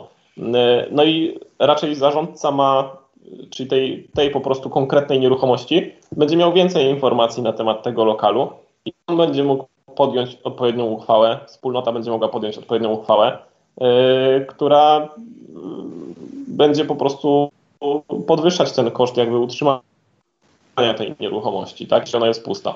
Bo wiadomo, że też wszyscy grzeją dookoła, czy jak jest centralne ogrzewanie i jest yy, lokal nieogrzewany, no to jest kłopot, tak, bo to tracą wszystkie lokale dookoła. Yy, jakby o takie coś mi chodziło, niekoniecznie musi być to podatek, a jeśli chodzi o kontrolę takiego lokalu, no to w momencie, kiedy nie ma na przykład zużycia mediów w danym lokalu, no to już jakby wspólnota wie, że yy, lokal jest pusty, kwestia tego, jak zdefiniować e, ten pustostan, czyli od kiedy, od kiedy mieszkanie jest pustostanem, tak? Bo też nie możemy robić na złość ludziom, gdzie na przykład przez miesiąc nie będzie wynajęte mieszkanie i my od razu im zarzucamy, że to jest e, pustostan, tak? Pustostan to raczej tutaj mówimy o mieszkaniu pustym przez dłuższy czas, zaniedbanym, który, który, który tam wpływa na wizerunek danej wspólnoty. I teraz kwestia tego po prostu, jak zdefiniować odpowiednio taki pustostan, żeby można było tam jakieś dodatkowe opłaty na niego nakładać, takie, które są sensowne, tak, które wpływają na utrzymanie danej nieruchomości. Dziękuję bardzo za odpowiedź. Ja pozwolę się tutaj nie zgodzić z tym, co pan Przemysław powiedział, bo to wszystko, co pan teraz powiedział, jest niezgodne z przepisami prawa. E, wspólnota mieszkaniowa nie ma prawa karać właściciela lokalu, przekracza kompetencje, są na to wyroki sądów. Po drugie, każdy właściciel będzie płacił zgodnie ze swoim udziałem lub inaczej. Nie można któregoś właściciela karać wyższymi opłatami, jest to niezgodne z przepisami prawa. E, zarządca nie ma żadnych kompetencji do ustalania e, e, wysokości opłat, od tego są właściciele na mocy ustawy o własności lokali. Więc ten trop jest zły. Po drugie, trzeba pamiętać, że nadrzędną wartością w konstytucji jest własność, czyli najpierw trzeba by zmienić konstytucję.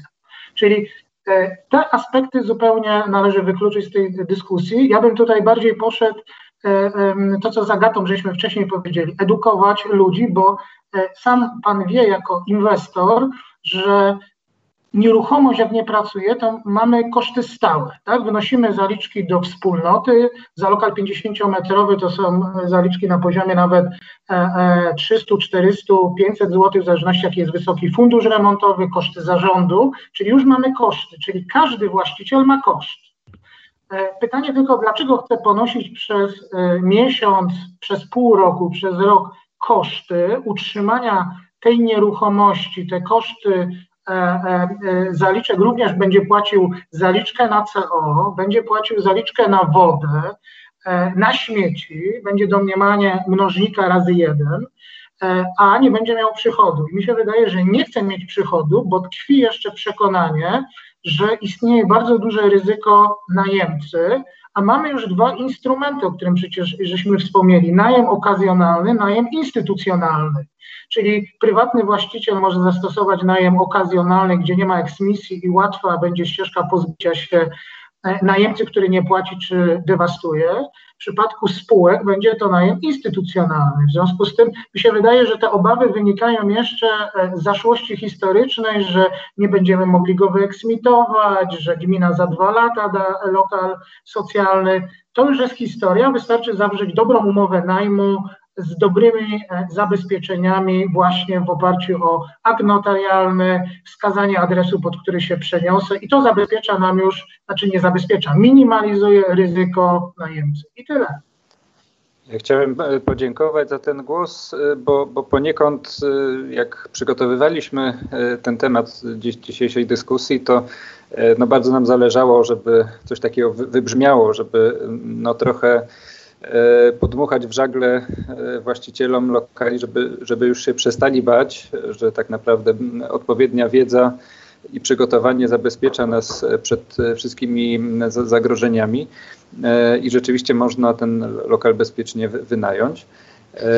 Ale też chciałem, e, bo był taki bardzo fajny wątek tutaj poruszony niedawno dotyczący E, jakby siły państwa i siły e, tej własności prywatnej. I ta, ta równowaga, czy też nierównowaga e, sił jest widoczna, że jakby instytucjonalnie ciężko kogoś zmusić do, do na, na przykład remontu. A, a sam gdzieś tam wielokrotnie, jak przygotowując się do inwestycji w starym budynku, e, przeglądam archiwa miejskie, czytam korespondencję, jaka była prowadzona przez poprzednich właścicieli e, kamienicy czy, czy, czy, czy nawet całego osiedla. I zdarzają się takie perełki, na przykład z lat 20. czy 30., gdzie policja budowlana, czyli ówczesny nadzór budowlany, e, nakazuje właścicielowi E, remont elewacji czy odmalowanie elewacji, wyznacza termin rzędu 3 tygodnie, a jak nie to kara i to taka, że i właściwie od tej decyzji nie ma odwołania i później tam są dalsze jakieś takie błagalne już listy do urzędu, że, że może by to opóźnić o, o dwa miesiące, bo nie ma ekipy budowlanej, która by to zrobiła w trzy tygodnie, ale to już jakby ta perspektywa y, czy relacja właściciel kamienicy a, a miasto czy nadzór budowlany była zupełnie inna i to uzasadnienie nadzoru budowlanego nie było, żeby e, tak doprecyzować, nie, e, nie chodziło o, o, to, że ta kamienica zagrażała bezpieczeństwo. Tam uzasadnieniem było to, że ona szpeci okolice i, i gorszy sąsiedztwo. E, to, to były powody, żeby takie kary nakładać. Spotkałem się też e, z nakazem remontu chodnika wokół nieruchomości i miasto narzucało w jaki sposób, jaki ma być krawężnik, z jakiego granitu, e, tak, jakiej wielkości płyt, płyty chodnikowe, no, no bo przecież chodnik przynależy do, do osiedla, dlaczego miasto miałoby ponosić koszt chodnika? E, I, i, i e, wydaje się, że z tej perspektywy 100 lat temu e, nasze miasta czy, czy nasze służby publiczne miały trochę więcej narzędzi niż, niż posiadają obecnie. No właśnie pytanie, czy, czy jest to zgodne z konstytucją, czy, czy jest to zgodne z dzisiejszym prawem, czy, czy w ogóle mo możemy to prawo zmieniać w tym kierunku, ale myślę, że to już jest tam, E, daleko, e, to są jakieś tam dywagacje już wykraczające poza możliwości zwykłego e, właściciela tam 50-metrowego lokalu w kamienicy. Mam jeszcze trzy, cztery pytania od słuchaczy. Przepraszam, czy mogę się już tylko wtrącić? Tak, tak.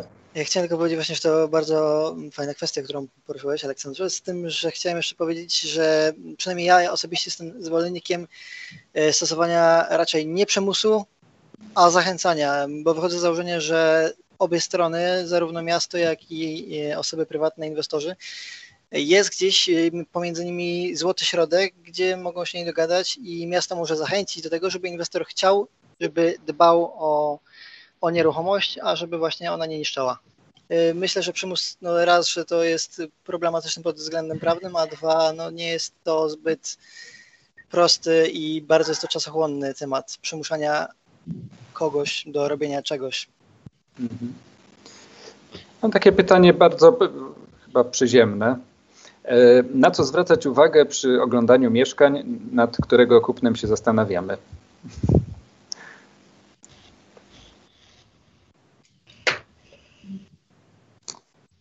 Ja mam odpowiedzieć? Na, co zwracać uwagę? No. Na stan techniczny przede wszystkim, na lokalizację. E, no i tak już jak wcześniej wspomniałem na tym, czy, e, czy, czy jest jakiś konserwator zabytków, czy, czy jest to wolne mieszkanie. No i przede wszystkim do oszacowania, czy to jest kamienica, to jest jakby podstawa, czy to jest kamienica, czy to jest blok, kwestia stropów, czy są stropy drewniane, czy są stropy betonowe, kwestia ogrzewania, kwestia mediów do prowadzenia, bo jeśli nie ma tam E, na przykład ogrzewania miejskiego, to czy jest do mieszkania doprowadzony e, gaz, czy, czy będzie można zrobić to ogrzewanie. E, a gaz to też nie jest jedna kwestia, bo musi być jeszcze opinia kominiarska, czy można zrobić tam na przykład centralne ogrzewanie, tak? Bo czasem jest gaz, ale na przykład nie mamy wolnego komina. Też się zdarzają takie przypadki. No więc jakby kwestia, kwestia właśnie stanu technicznego, ogrzewania, lokalizacji, e, no i tego, czy to jest kamienica, czy to jest e, e, wielka płyta. Dziękuję. Tutaj takie pytanie odnoszące się jeszcze do tego rejestru, o którym wcześniej rozmawialiśmy. Czy taki rejestr mógłby również wspierać i zachęcać inicjatywy takie jak cohousing, nie opierające się na zysku? to ch chyba pytanie do e, Agaty Twardoch. Chyba, chyba tutaj najwięcej może e, powiedzieć. No, jak najbardziej tak. I ja tu znowu musiałabym powiedzieć y, po swojemu, że ja bym chciała, żeby były takie rejestry skierowane dla y, inwestorów niekomercyjnych, czyli takich, którzy robią takie inwestycje nie na sprzedaż. E, czyli żeby to były mieszkania przede wszystkim przeznaczone dla mieszkańców, którzy je robią na własny użytek, czy to w, w sposób własnego remontu, czy w przypadku remontu czy w przypadku remontu właśnie takiego dla grupy, dla cohousingu, czy spółdzielni mieszkaniowej, małej grupy budowlanej, niezależnie od tego, jak to nazwiemy. Jak świetne, świetne narzędzie, świetny sposób porozumienia się, tylko właśnie, żeby z takim rozróżnieniem. Wiadomo, że takie grupy niezarobkowe mają dużo mniejszą siłę przebicia niż grupy zarobkowe. One nie będą dysponować takim kapitałem jak spółka, która się zajmuje obrotami, e, nieruchomościami na sprzedaż. E, a nam zależy, żeby w mieście mieszkali też mieszkańcy, którzy niekoniecznie właśnie, no, także tak jest moje zdanie. A czy są jakieś e, przykłady e, z kraju czy, czy ze świata, gdzie tego typu inicjatywy funkcjonują? No to jest Wrocław, e, w którym Wrocław na początku wprawdzie zaczął od kwestii mieszka działek i budowy, czyli przeznaczył część działek w inwestycji nowe, nowe żerniki. Część działek została przeznaczona dla kooperatyw, gdzie było wyraźnie napisane, że to są e, no, przedsiębiorstwa czy organizacje non-profit i że oni muszą sami zamieszkiwać w tym e, lokalu wybudowanym przez ileś tam lat e, i mieli preferencyjne warunki przy nabywaniu tej nieruchomości i potem sobie na niej budowali dom. Wiem, że Wrocław chciał rozszerzyć coś takiego też na lokale miejskie i były na pewno zapytania. To się jeszcze nie wydarzyło, ale nie wiem, wiem, że no to, to jest skomplikowany proces. Więc wiem, że to się od razu nie wydarzyło, ale że ta sprawa jeszcze nie umarła. Także jest szansa, że, że ona będzie tam dalej popychana może warto, e, bo, bo, różni ludzie mogą na, nas słuchać, e, jakoś zdefiniować, czym jest cohousing, czym jest grupa budowlana, bo to jest takie zjawisko dość, e, no, no jeszcze słabo rozpowszechnione w Polsce, a, wydaje się, że bardzo popularne za granicą. Czy, czy mógłbym Cię prosić o? W takich najprostszym, naj, najprostszych słowach, czyli cohousing, grupa budowlana to są takie podmioty, które, których celem jest y, pozyskanie mieszkania, czyli właśnie budowa albo remont, pozyskanie mieszkania na własny cel, e, ale w taki sposób grupowy, czyli nie jako indywidualnego jednego mieszkania, tylko jako jakiegoś zespołu. E, I potem się różnią tym, że część z nich e, ma też jakieś przestrzenie wspólne w tych mieszkaniach, czyli że są mniejsze mieszkania uzupełnione przez, e, nie wiem, wspólne rowerownie, sale spotkań, e, kuchnię, ogród, cokolwiek. ale nie jest to konieczne. Taka najprostsza forma może działać w ten sposób, że po prostu zawiązuje się taka mała to bardzo różnie prawnie może wyglądać, bo to może być jako spółka, to może być jako spółdzielnia, e, albo po prostu na podstawie e, umów, umów cywilnoprawnych, czyli grupa ludzi, która razem chce pozyskać e, jakieś mieszkania, działa wspólnie, no i przede wszystkim właśnie nie w celach zarobkowych, tylko w celu, żeby samemu tam zamieszkać. Mhm, to taka uproszczona definicja. Super. I e, mam jeszcze jedno pytanie z gatunku takich wprost. Jaki metraż i ile pokoi najlepiej kupić pod inwestycje na wynajem? E, to zależy. No to też. Żyłą złota. To jak najmniejszy metraż, jak najwięcej pokoi.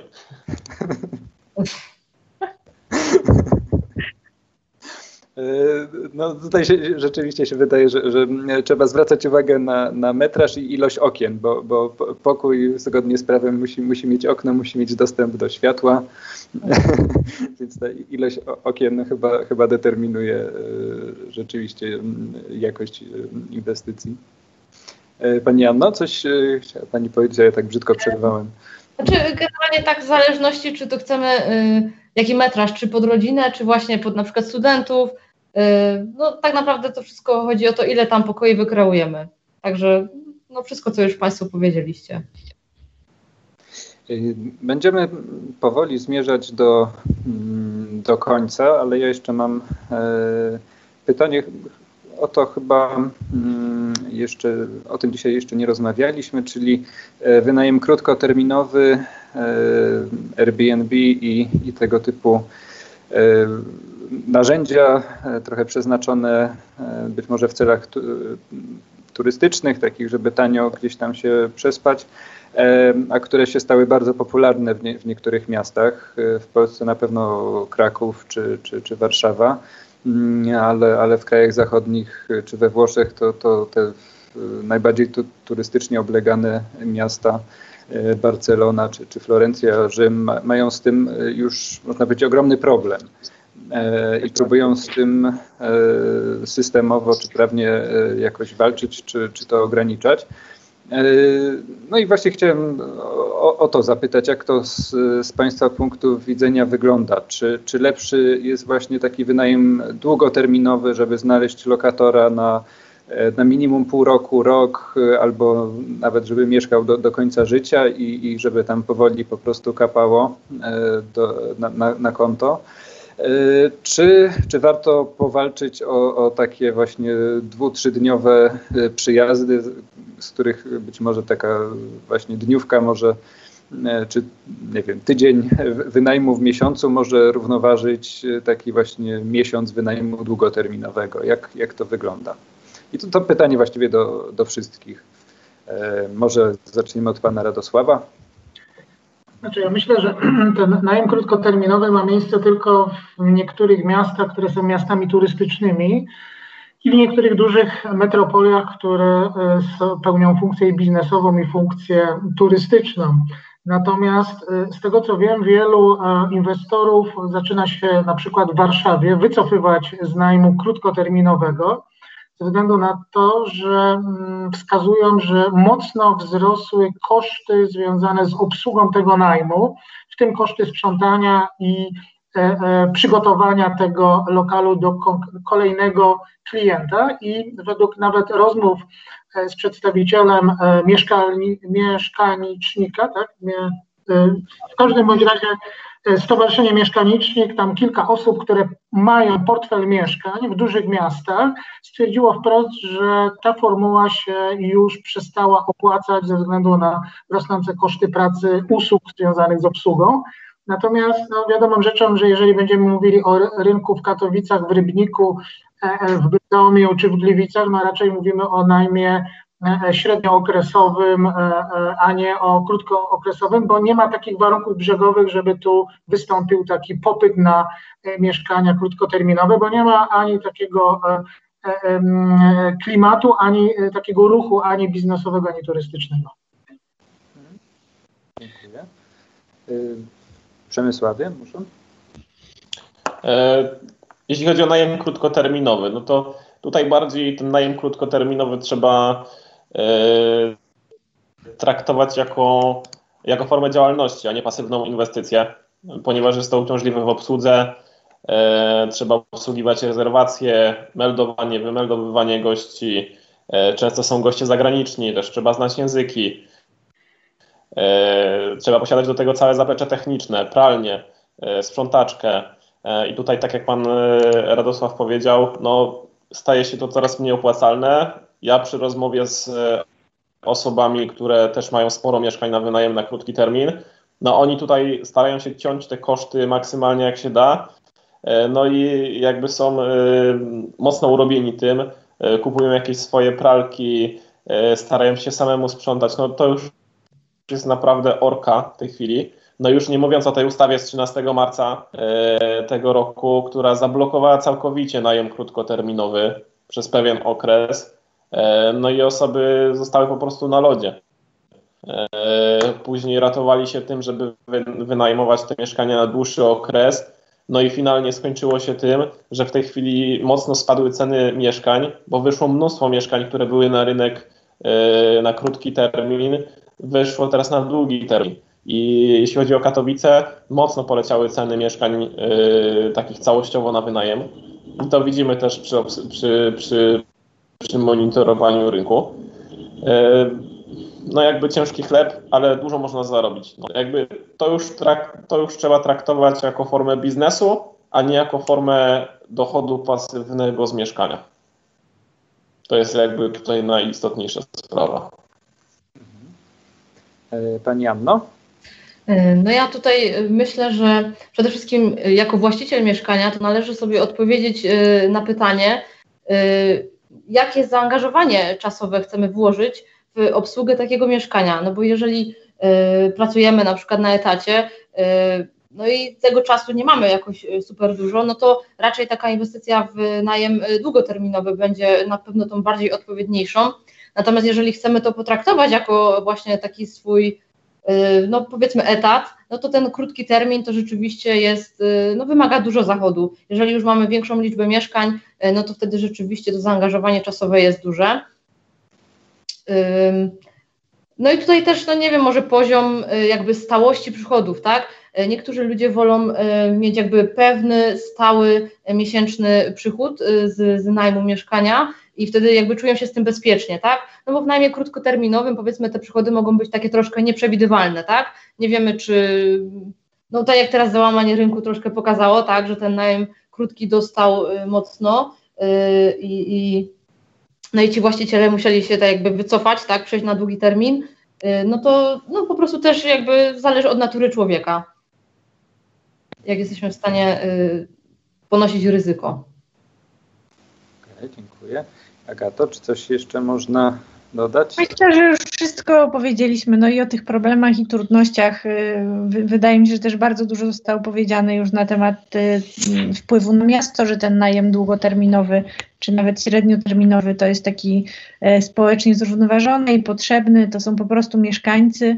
E, przy tym najmniej krótkoterminowym mamy do czynienia z jakimś niestabilnością sąsiedztw, e, z jakimiś problematycznymi interakcjami z tym, tym zjawiskiem what happens in Vegas stays in Vegas, czyli jakimiś niepożądanymi e, zachowaniami poza miejscem zamieszkania. E, tak, to, one działają tak destabilizująco na wspólnoty, jeżeli ich jest za dużo, nie? Jeżeli, jeżeli w jednej kamienicy więcej niż połowa to są mieszkania na wynajem, to już trudno mówić o wspólnocie, na ten wynajem krótkoterminowy.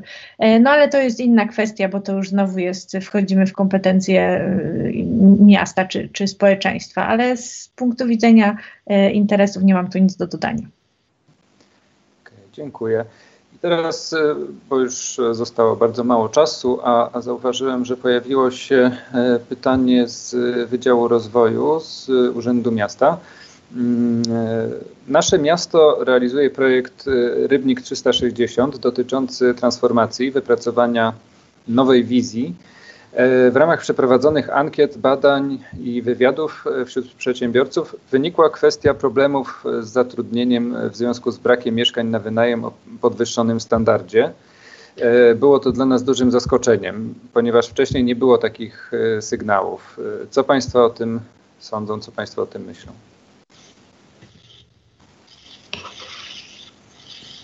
No, my też zauważyliśmy to u nas w naszej firmie, dlatego teraz tą kamienicę, co robimy na warszawskiej, którą też e, zresztą e, pan, pan e, Aleksander nam pomaga robić, no to już robimy na wysoki standard. Zresztą we wszystkich naszych realizacjach zaczynamy podnosić ten standard.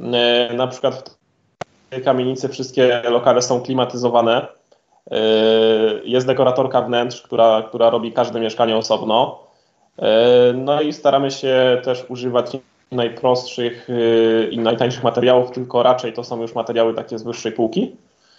Mm, więc jakby sami zauważymy, zauważamy na tym rynku, że e, standard, standard idzie do góry i, i coraz więcej ludzie y, potrzebują takiego najwyższego standardu i, i, e, no i staramy się zapewnić.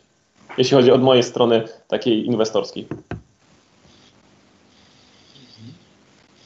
Czy ktoś ma coś do Ja myślę, że to, co Pan Przemysław powiedział, to, mm, to się staje trendem, że nawet e, badania zrobione wśród studentów w Warszawie pokazały, że najbardziej są pożądane mieszkania na wynajem, ale nie tak jak pamiętamy ze studiów 20 lat temu, tylko to ma być mieszkanie w pełni urządzone e, ze sprzętem AGD, w dobrej lokalizacji, na, e, w rzeczywistości mieszkania po remoncie, które zapewnia odpowiedni standard.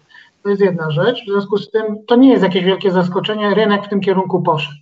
Natomiast z drugiej strony, skoro takie mm, przedsiębiorcy zgłaszają e, w rybniku e, wskazania, no to mm, chyba trzeba będzie e, zaktywizować spółkę TBS-u w Rybniku, żeby zaczęła budować mieszkania na wynajem, zwłaszcza, że to, co na początku tam gdzieś wybrzmiało, jak mm, pan prowadzi spotkanie, że E, że mało TBS buduje. Trzeba pamiętać, że są zabezpieczone środki finansowe na 80% e, kosztów inwestycji, kredyt oprocentowany tylko na WIBORze. Proszę pamiętać, że WIBOR dzisiaj wynosi 0,27. TBS-y mogą sięgać po bardzo tani pieniądz z Banku Gospodarstwa Krajowego. 30% wnosi partycypację najemną czyli aport daje gruntów e, e, miasto do swojej spółki miejskiej. W związku z tym jest to może dobry czas, żeby TBS zaktywizował się i zaczął budować na wynajem, również dla tych osób, e, które chciałyby te mieszkanie o wyższym standardzie, no bo przecież TBS buduje mieszkania o współczesnym standardzie, mieszkania, które są urządzone i nadają się do zamieszkania. Super. Ja y, rzeczywiście też y, zawodowo, może tak już zmierzając do, do, do końca, też zauważam, że rzeczywiście być może rynek się trochę nasycił takimi mieszkaniami często substandardowymi czy, czy, czy no, no kiepskim standardzie i zaczyna, zaczynają się pojawiać y, rzeczywiście inwestorzy, którzy mają jakiś ciekawy pomysł na najemcę i to takiego najemcę właśnie z nie ilościowego, czyli nie, nie patrząc, nie, inwestorzy nie patrzą w stronę studentów, którzy chcieliby jak najtaniej prawda, mieć gdzie mieszkać, tylko raczej szukają być może e, jakiegoś tam dyrektora czy kierownika z jakiejś dużej korporacji, e, który na przykład na jakimś kontrakcie e, musi pomieszkać, ale, ale no jest to już alternatywa na przykład do, do standardu hotelowego.